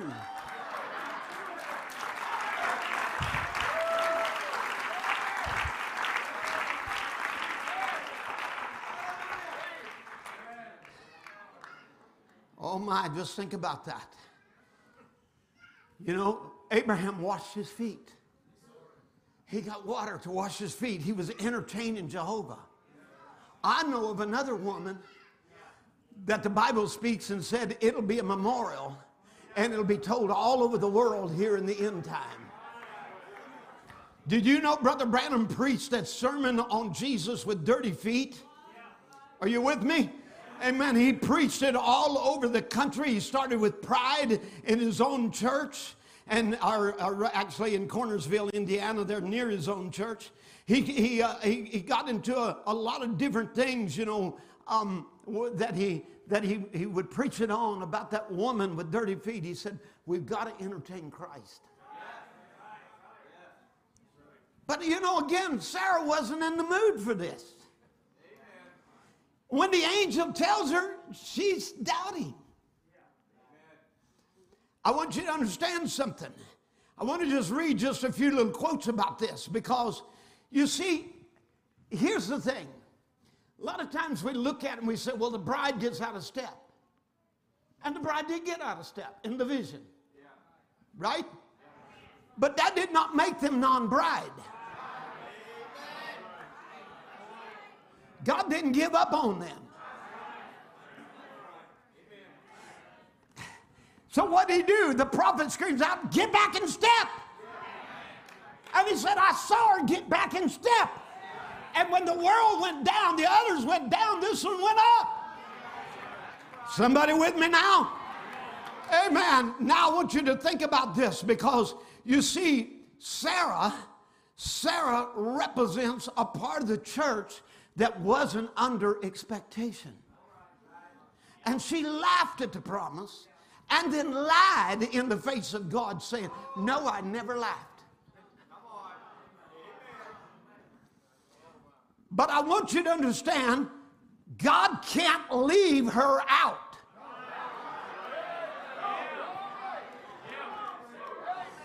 He's coming looking for faith, but finding none. He's going to give her the faith.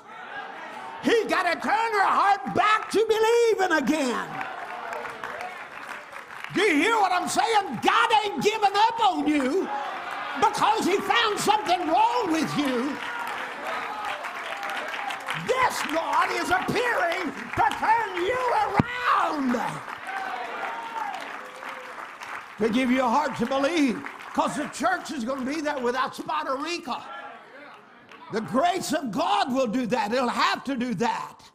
He said, like he talked to Abraham, and when Sarah doubted him, he would have slayed, slew Sarah right then for her doubting.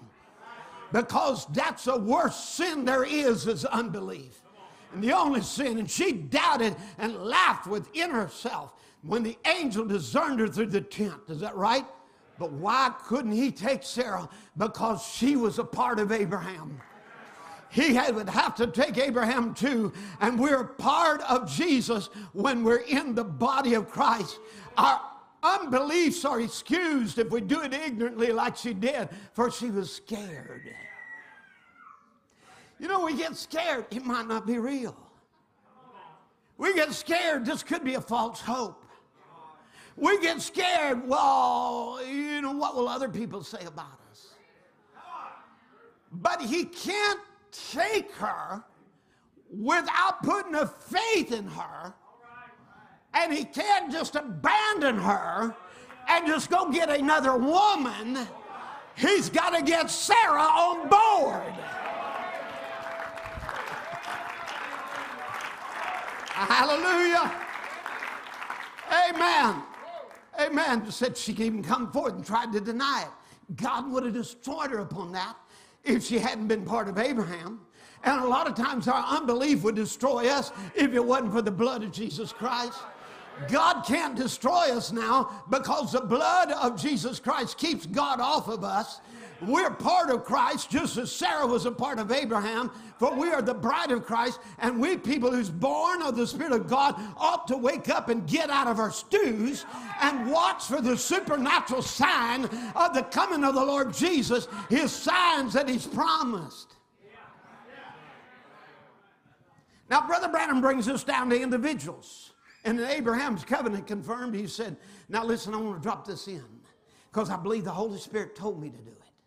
You may be sitting there, which some of you are, I know you are, disagreeing with me right now. Now, I could call your name if you want me to, so I know that. But I also can see farther than that. That you're going to believe it one of these days.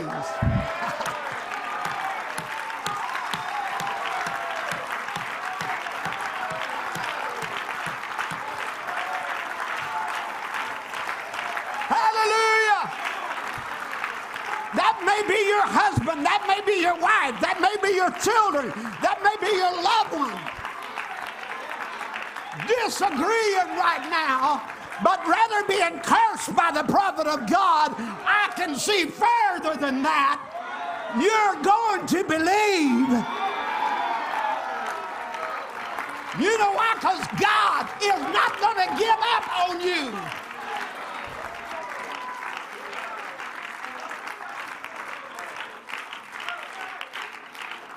He said Sarah disbelieved and God would have rubbed her name off, but he couldn't do it. Amen. He couldn't do it. She's a part of Abraham. And, and then he, he said, and if you're not really, and if you're not been if you're really not been excited or worked up in emotion, not got some church creed, but really received the Holy Ghost, and you're really part of Christ and a little skeptic in your mind, God will not shove you off of that from that because He can't. You're part of Christ. He will bring you to the truth.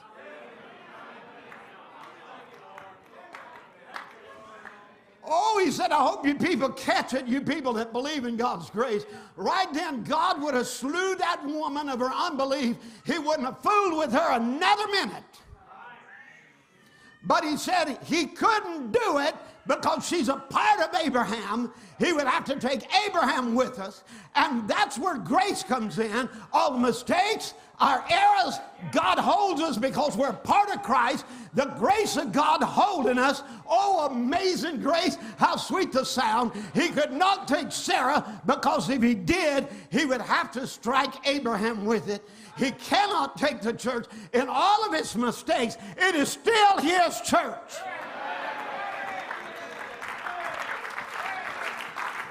He can't take it because he's got to take Christ. She's a part of Christ. She becomes flesh of his flesh and bone of his bone. And all our ins and outs and unbeliefs and so forth and scruples, as long as she's in that body, her ups and downs, but the grace of God still holds her. Hallelujah. Hallelujah.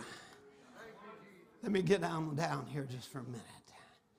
Now let's just look at this here we are here now in the very appearing of Jesus Christ. Here he's coming by his church. Let me just go over this for a minute. Brother Branham would talk about entertaining Christ. And he would talk about in the message Pride, the meanest man I know, the meanest man in Santa Maria, the meanest man in town. He would entitle it Jesus with Dirty Feet. Uh, you know, Jesus keeps all of his appointments.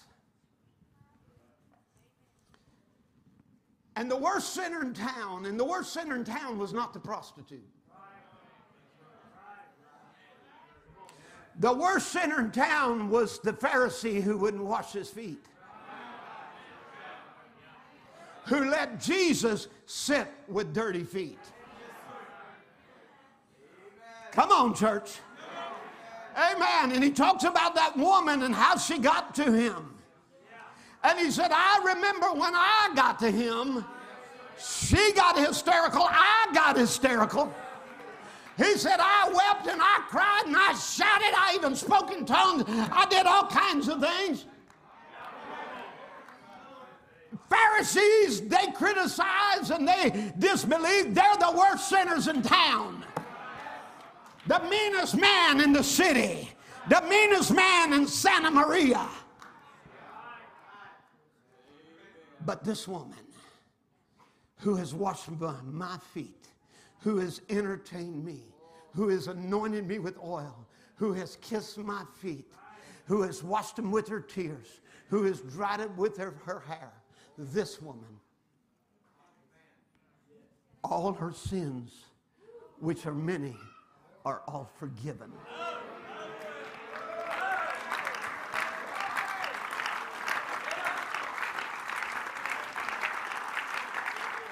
Now, what was Brother Branham telling us? That Jesus is going to be the rejected Christ. And the last place he's going to be rejected is in his own church.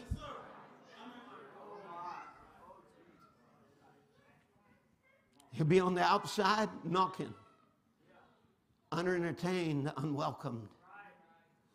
And Brother Branham tells us, he said the Jewish dispensation went out and the Gentile came in because the Jews made fun of the upper room experience and the coming of the Holy Ghost.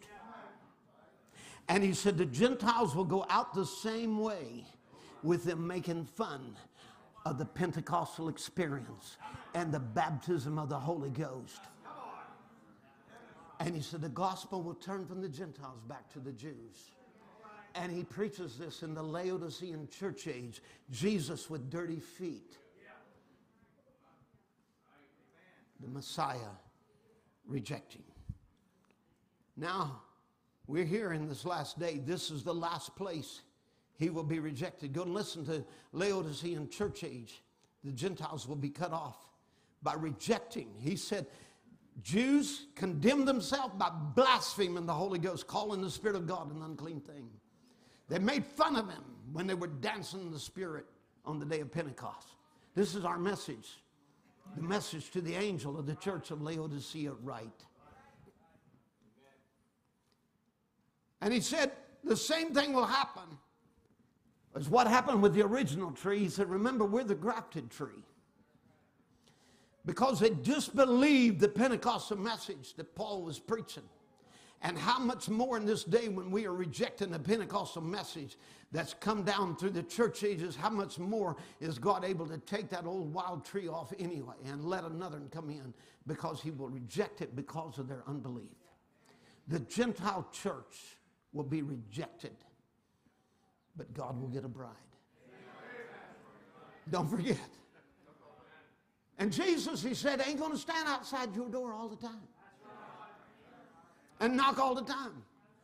No, you better let him in. He said, he said, Don't you compromise with anything less than the baptism of the Holy Ghost like they got at Pentecost with the same type of water baptism, same things they did there. Don't you let nothing put anything in your heart less than that.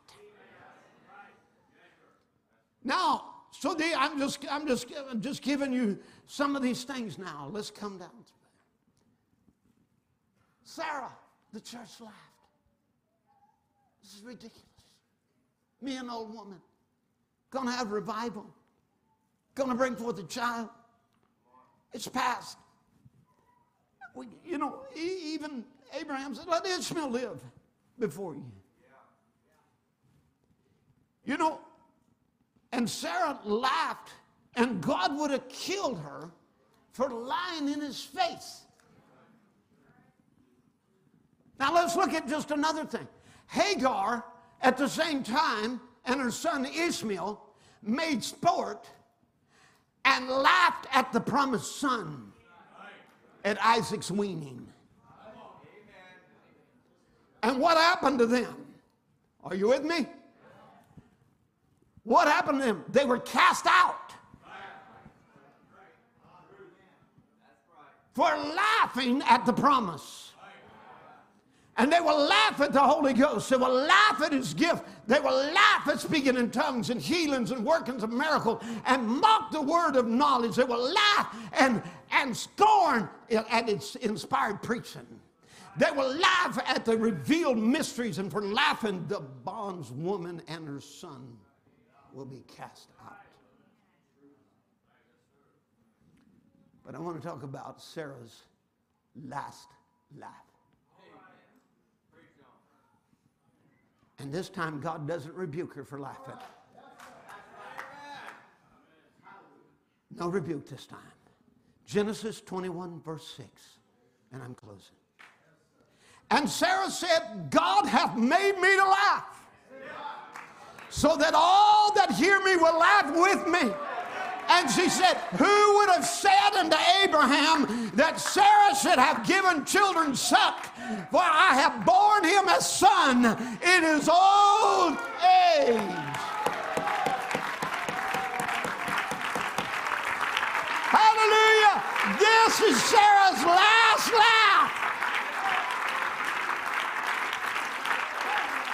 And she don't get rebuked for it. Her name had been associated with barrenness a long time. That barren woman, that barren woman, Sarah. But that's not your name anymore, Sarah. Princess is your name. Hallelujah. You're the mother of a new race. And our name isn't barren anymore. We are not the mother of stillborn children who claim the message and their lives are dead in sin.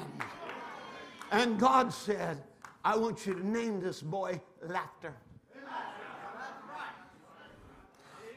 And I don't believe it was because Sarah giggled and laughed at the ridiculous promise of an old woman having pleasure with her husband again. I believe it was because God made them to laugh when the fulfillment of the promise that God brought the promise to pass. There's an old proverb that said, He that laughs, last laughs best.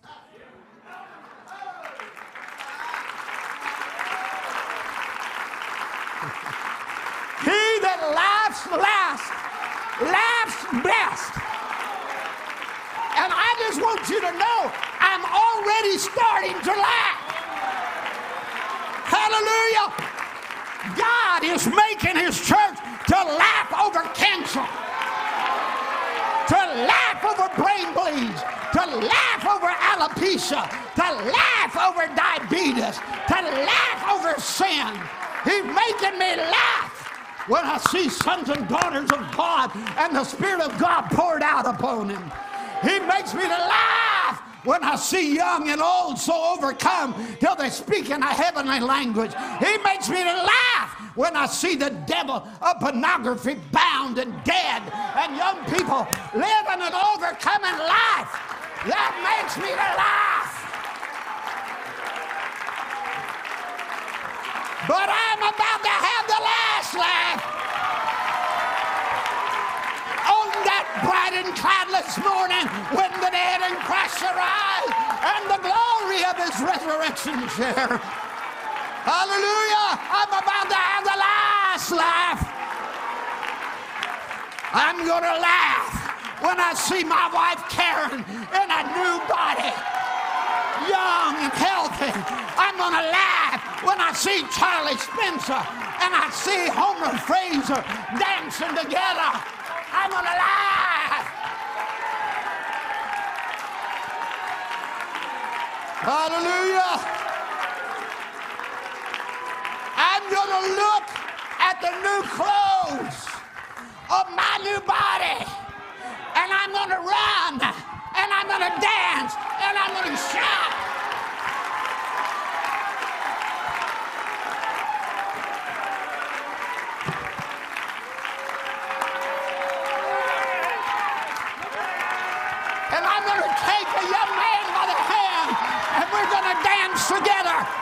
Hallelujah. We're going to dance like little children. We're going to have the last laugh.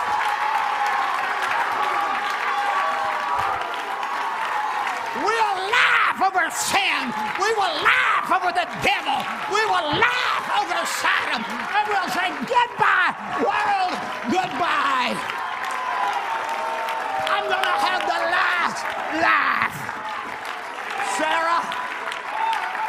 Ahead and start laughing now. Start rejoicing now. Start thanking God now.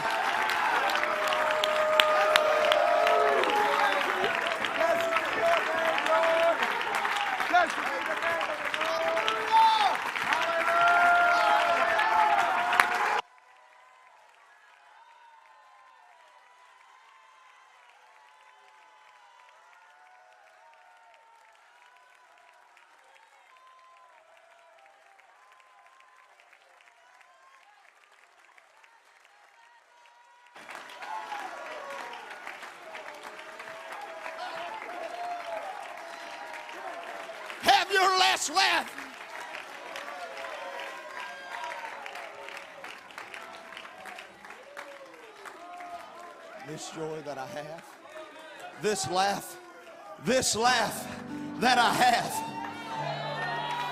this laugh that I have, this laugh that I have, the world didn't give it to me, and the world can't take it away.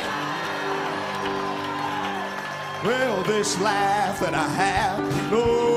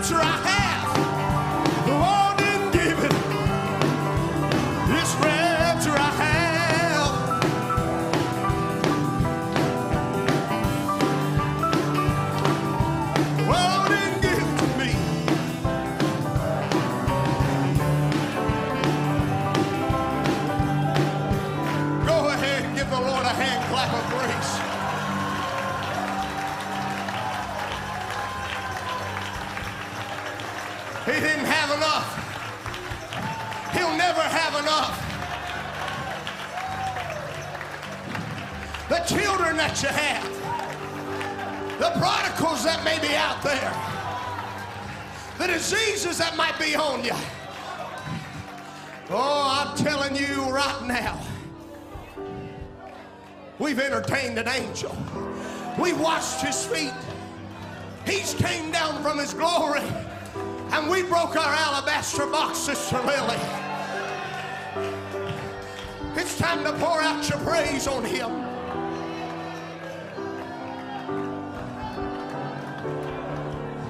God had me up early this morning,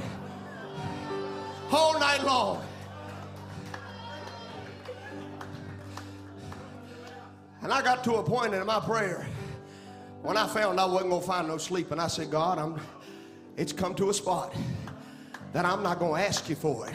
I'm going to praise you for it. He's already supplied your needs, Sister Anna. He's already supplied everything you have need of. It's just time that you praise Him for it. The cancer's already gone. The sugar's already gone. The blood paid the price for it. Your healing is already in the room. Your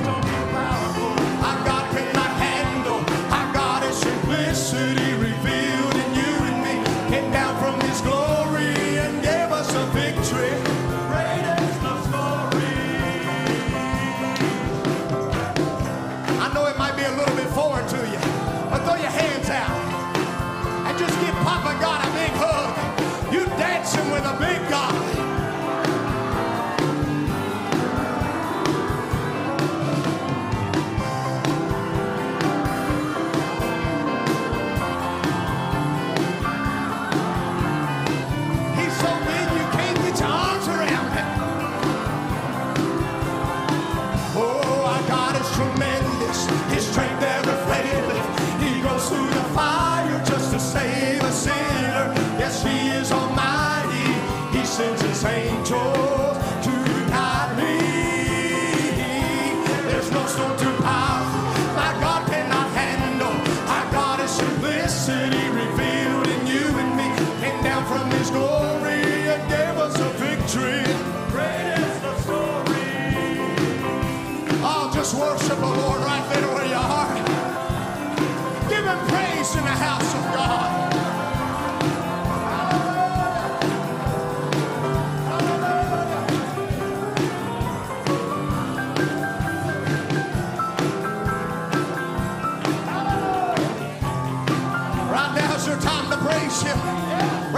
Time.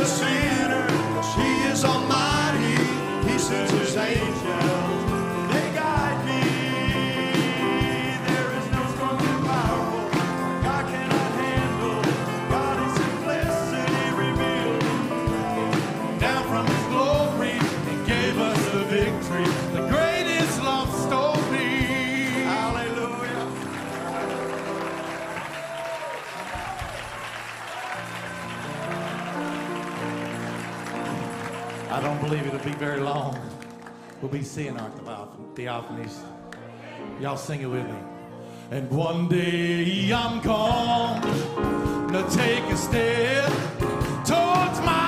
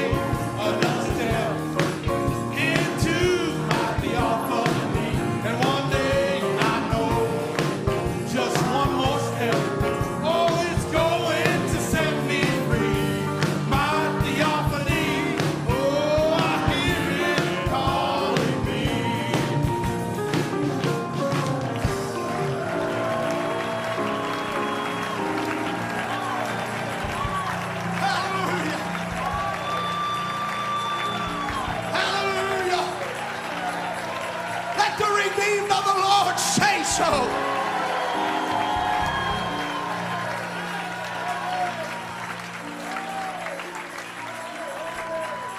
Hallelujah. Hallelujah. Hallelujah.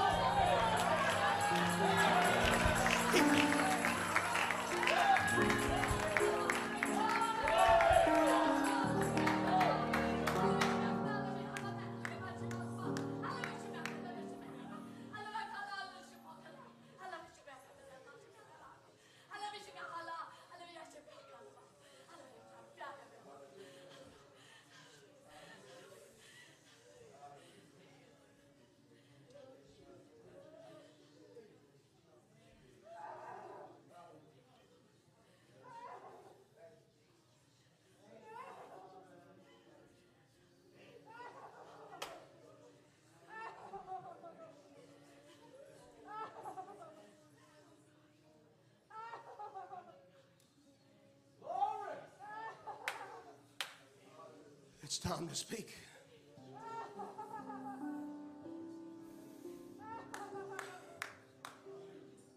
You're in his presence.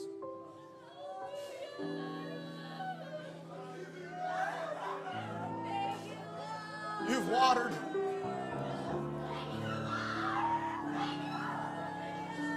You've watered. Rebecca, it's time to see your Isaac. Climb aboard, my children. You have watered me. And I have given you with abundant grace. That is your satisfying portion to take you to your destination.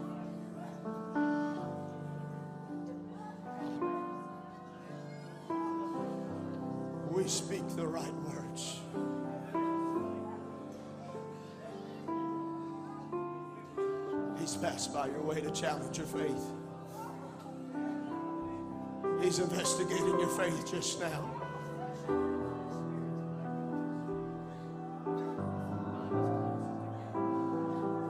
Let his presence draw you.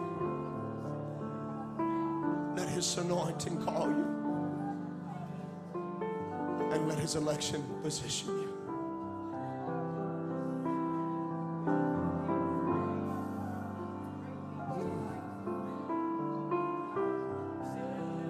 what you have waited on is right at your door. He's here.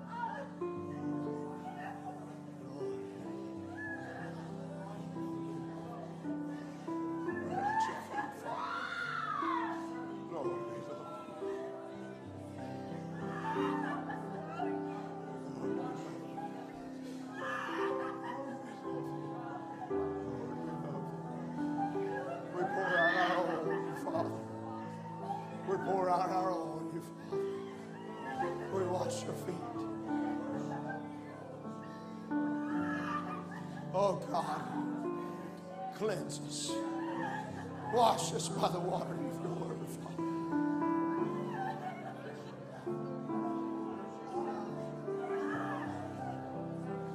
Just worship him right there.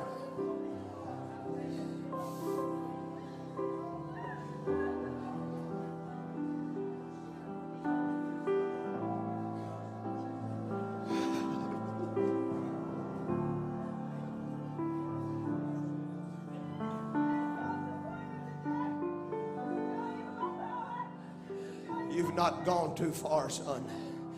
That same holy angel is here. You've not crossed the line. The grace of Almighty God is here.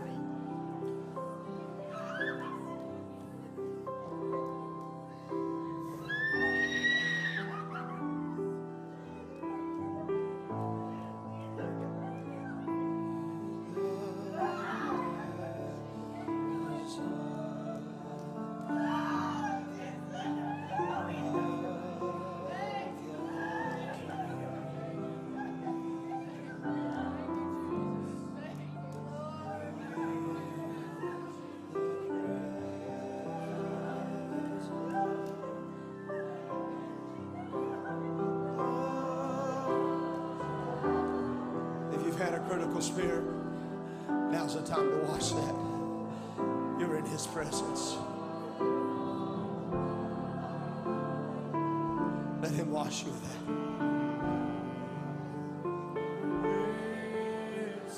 He'll forgive you of that critical spirit.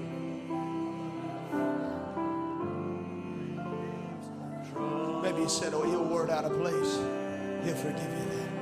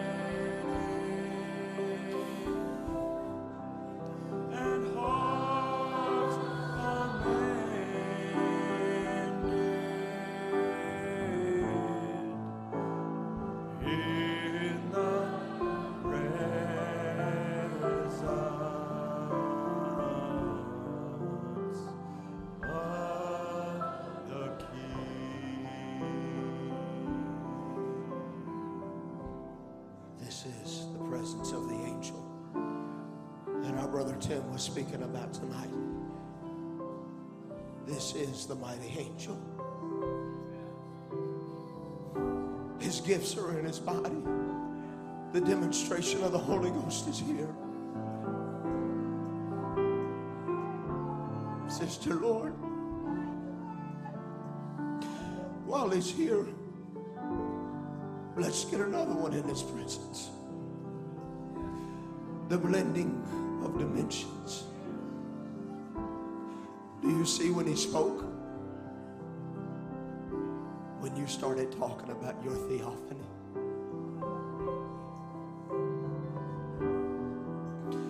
Because he knows just around the next turn in the hill. Not just one victory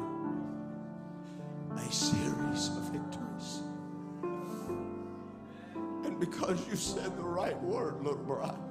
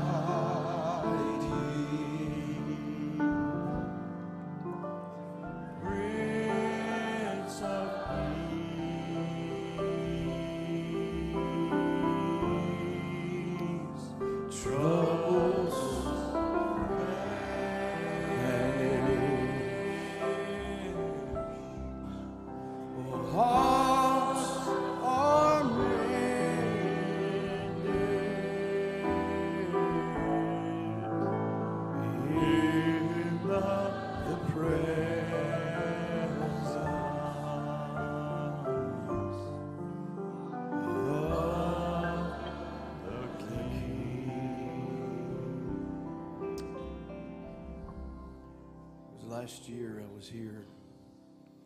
Just put an E flat. I was ministering on a thought on God that answers. Standing right here in this pulpit, speaking about when the three Hebrew children walking into the fire, there was a God who was watching. And he was mindful of their situation. He saw exactly where they were at. And I was standing right there, right there on that little platform, and I was beginning to speak about it. And behind me, my iPad had went completely blank. And I began to speak. It was the prophet's voice. Interestingly, it was out of a sermon, The Worst Sinner in the City. And his voice began to speak, and he said, My favorite hymn. My friend, Brother Booth Clibborn, wrote that on his knees by inspiration in a cornfield one night with a pasteboard pieces in the bottom of his shoes for soles on his shoes. Said he sold it for a hundred dollars and he'd taken the copyright of that song. But that's my favorite of the hymns. It expresses the extreme deity of the Lord Jesus Christ, especially in a day like this when they try to make him just a prophet, but he was more than a prophet, he was God. The Lord would give me a very real assurance he was with me.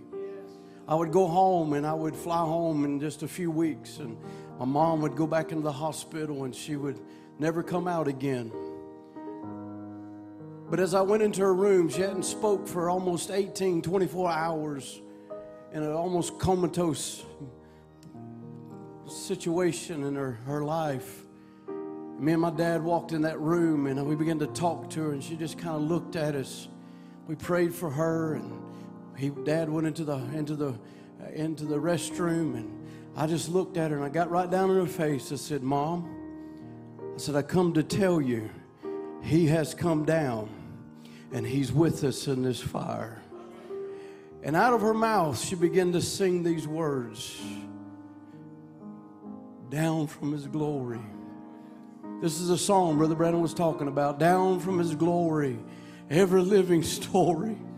My God and Savior came, and Jesus, what, she hadn't spoken 18 hours, but she began to sing this song to me born in a manger to his own a stranger, a man of sorrows, tears, and agony. But oh, how I love him! Oh, how I adore him!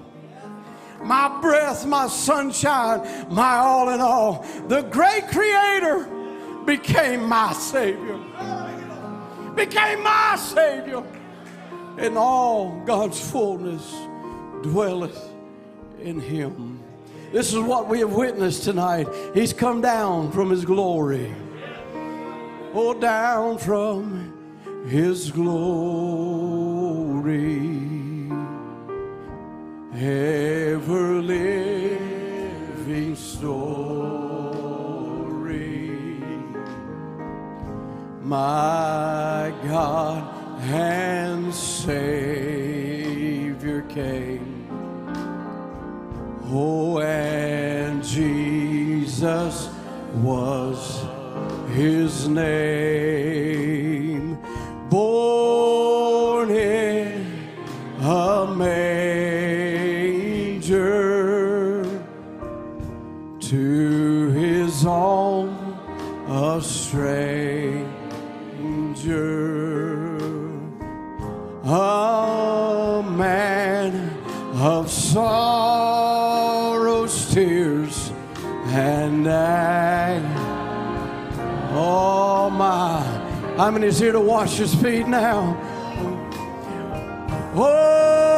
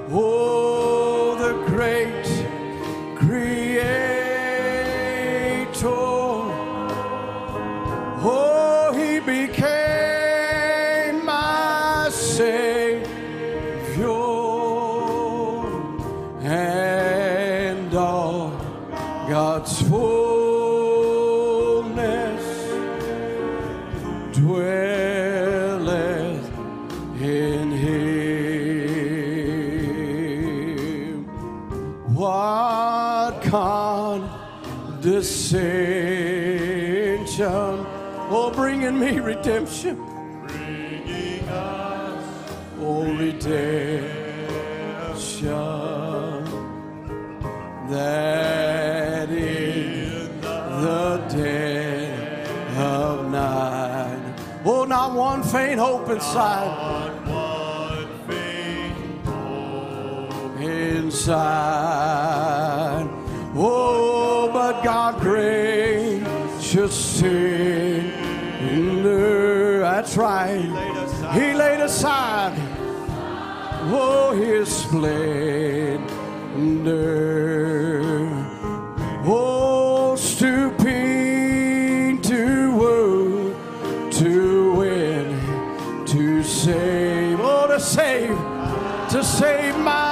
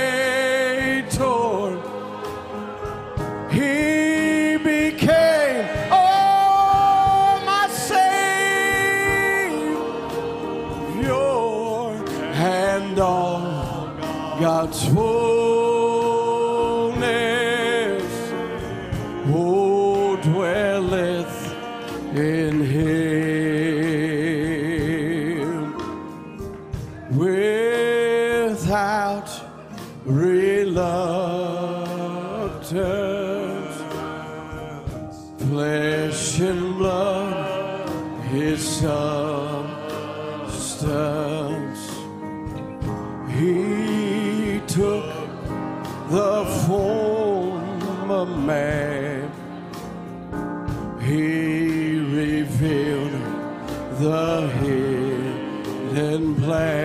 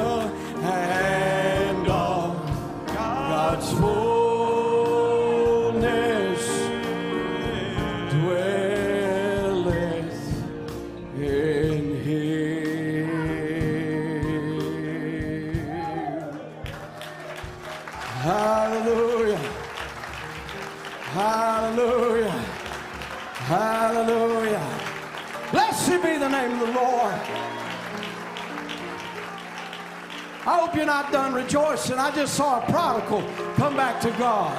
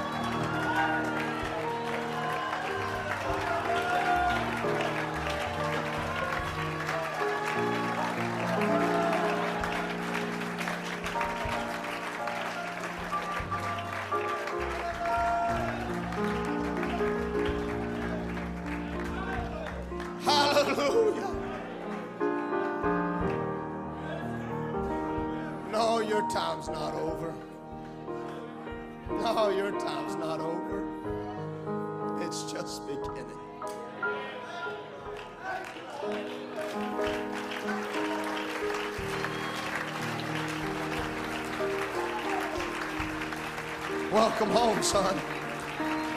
Welcome home. Welcome home.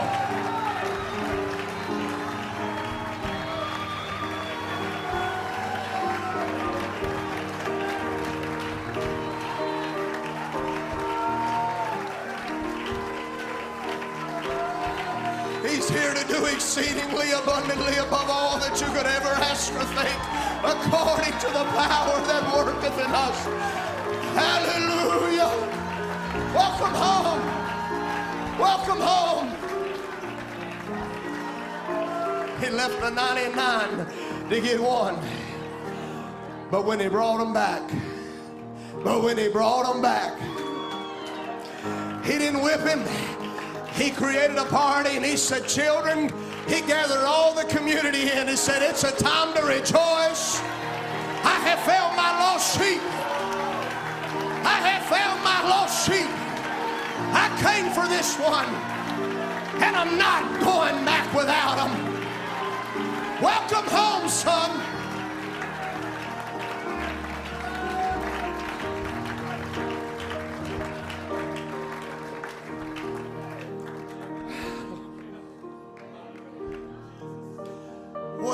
Could you ask for? There ain't nothing too hard for our Lord. There is nothing too hard.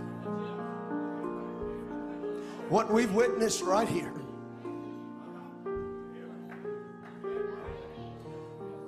Man said was impossible. That's right. But with God, That's right. but with God, with God, all things are possible. He's investigated this church tonight and he has found a people full of favor and faith. Give him praise. Give him praise, all you children.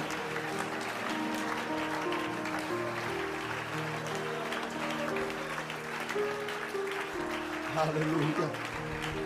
Hallelujah.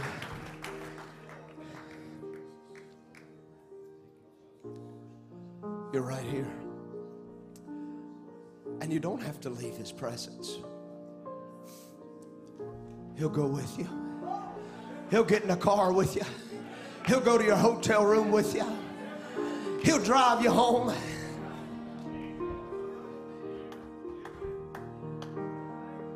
I wouldn't stop worshiping him if I was you. I'd stay at his feet all throughout the night. And when you get back here at 11 o'clock in the morning, you'll be right at his feet. Ruth, you've laid at his feet all night long. It's time that he cast his skirt over you. Welcome home. Welcome home. Adriana, won't you come sing it for us? I will bring you back home on my children.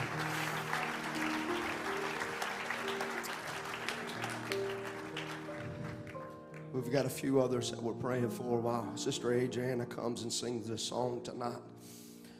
After this, we'll be dismissed, Lord willing. Let's just worship Him just a little bit longer while these others receive their blessing.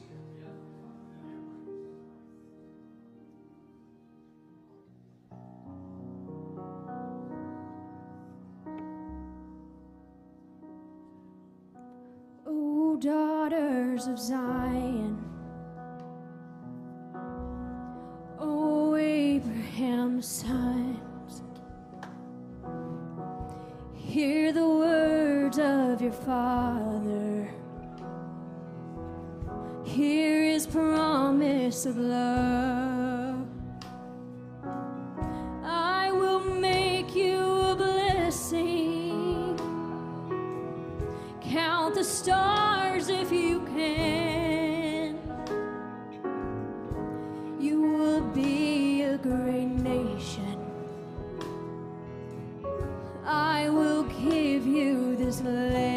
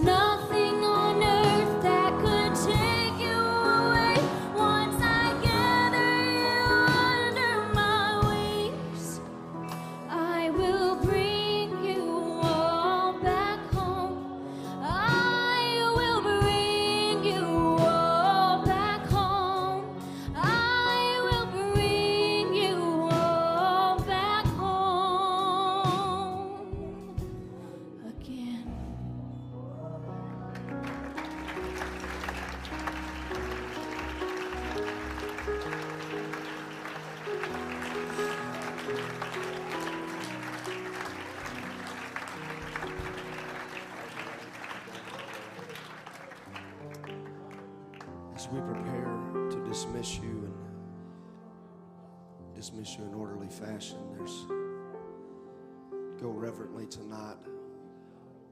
Out on the tables, there are some things for our visitors. If you would like a, it's just a little snack bag. There's no drinks or anything, but if you would like a snack bag, it's there for our visitors only.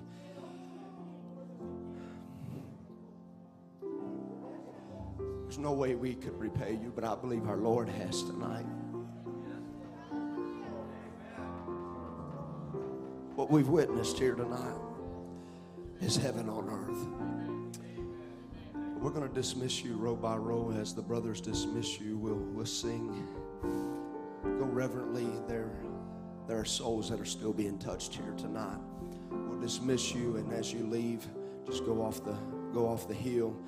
You know you know this by now, being here all these years. But as soon as you go out of our parking lot, they take an immediate right, and then you head back to Harrisonburg. You have to take a U-turn right there. So just be careful entering the highway.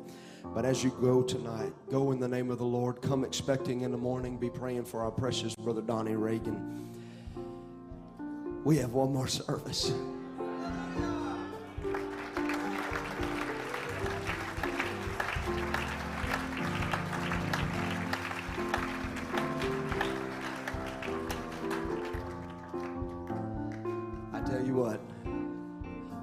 Are full. Are you coming expecting in the morning? Amen. God bless you as you go in the name of the Lord.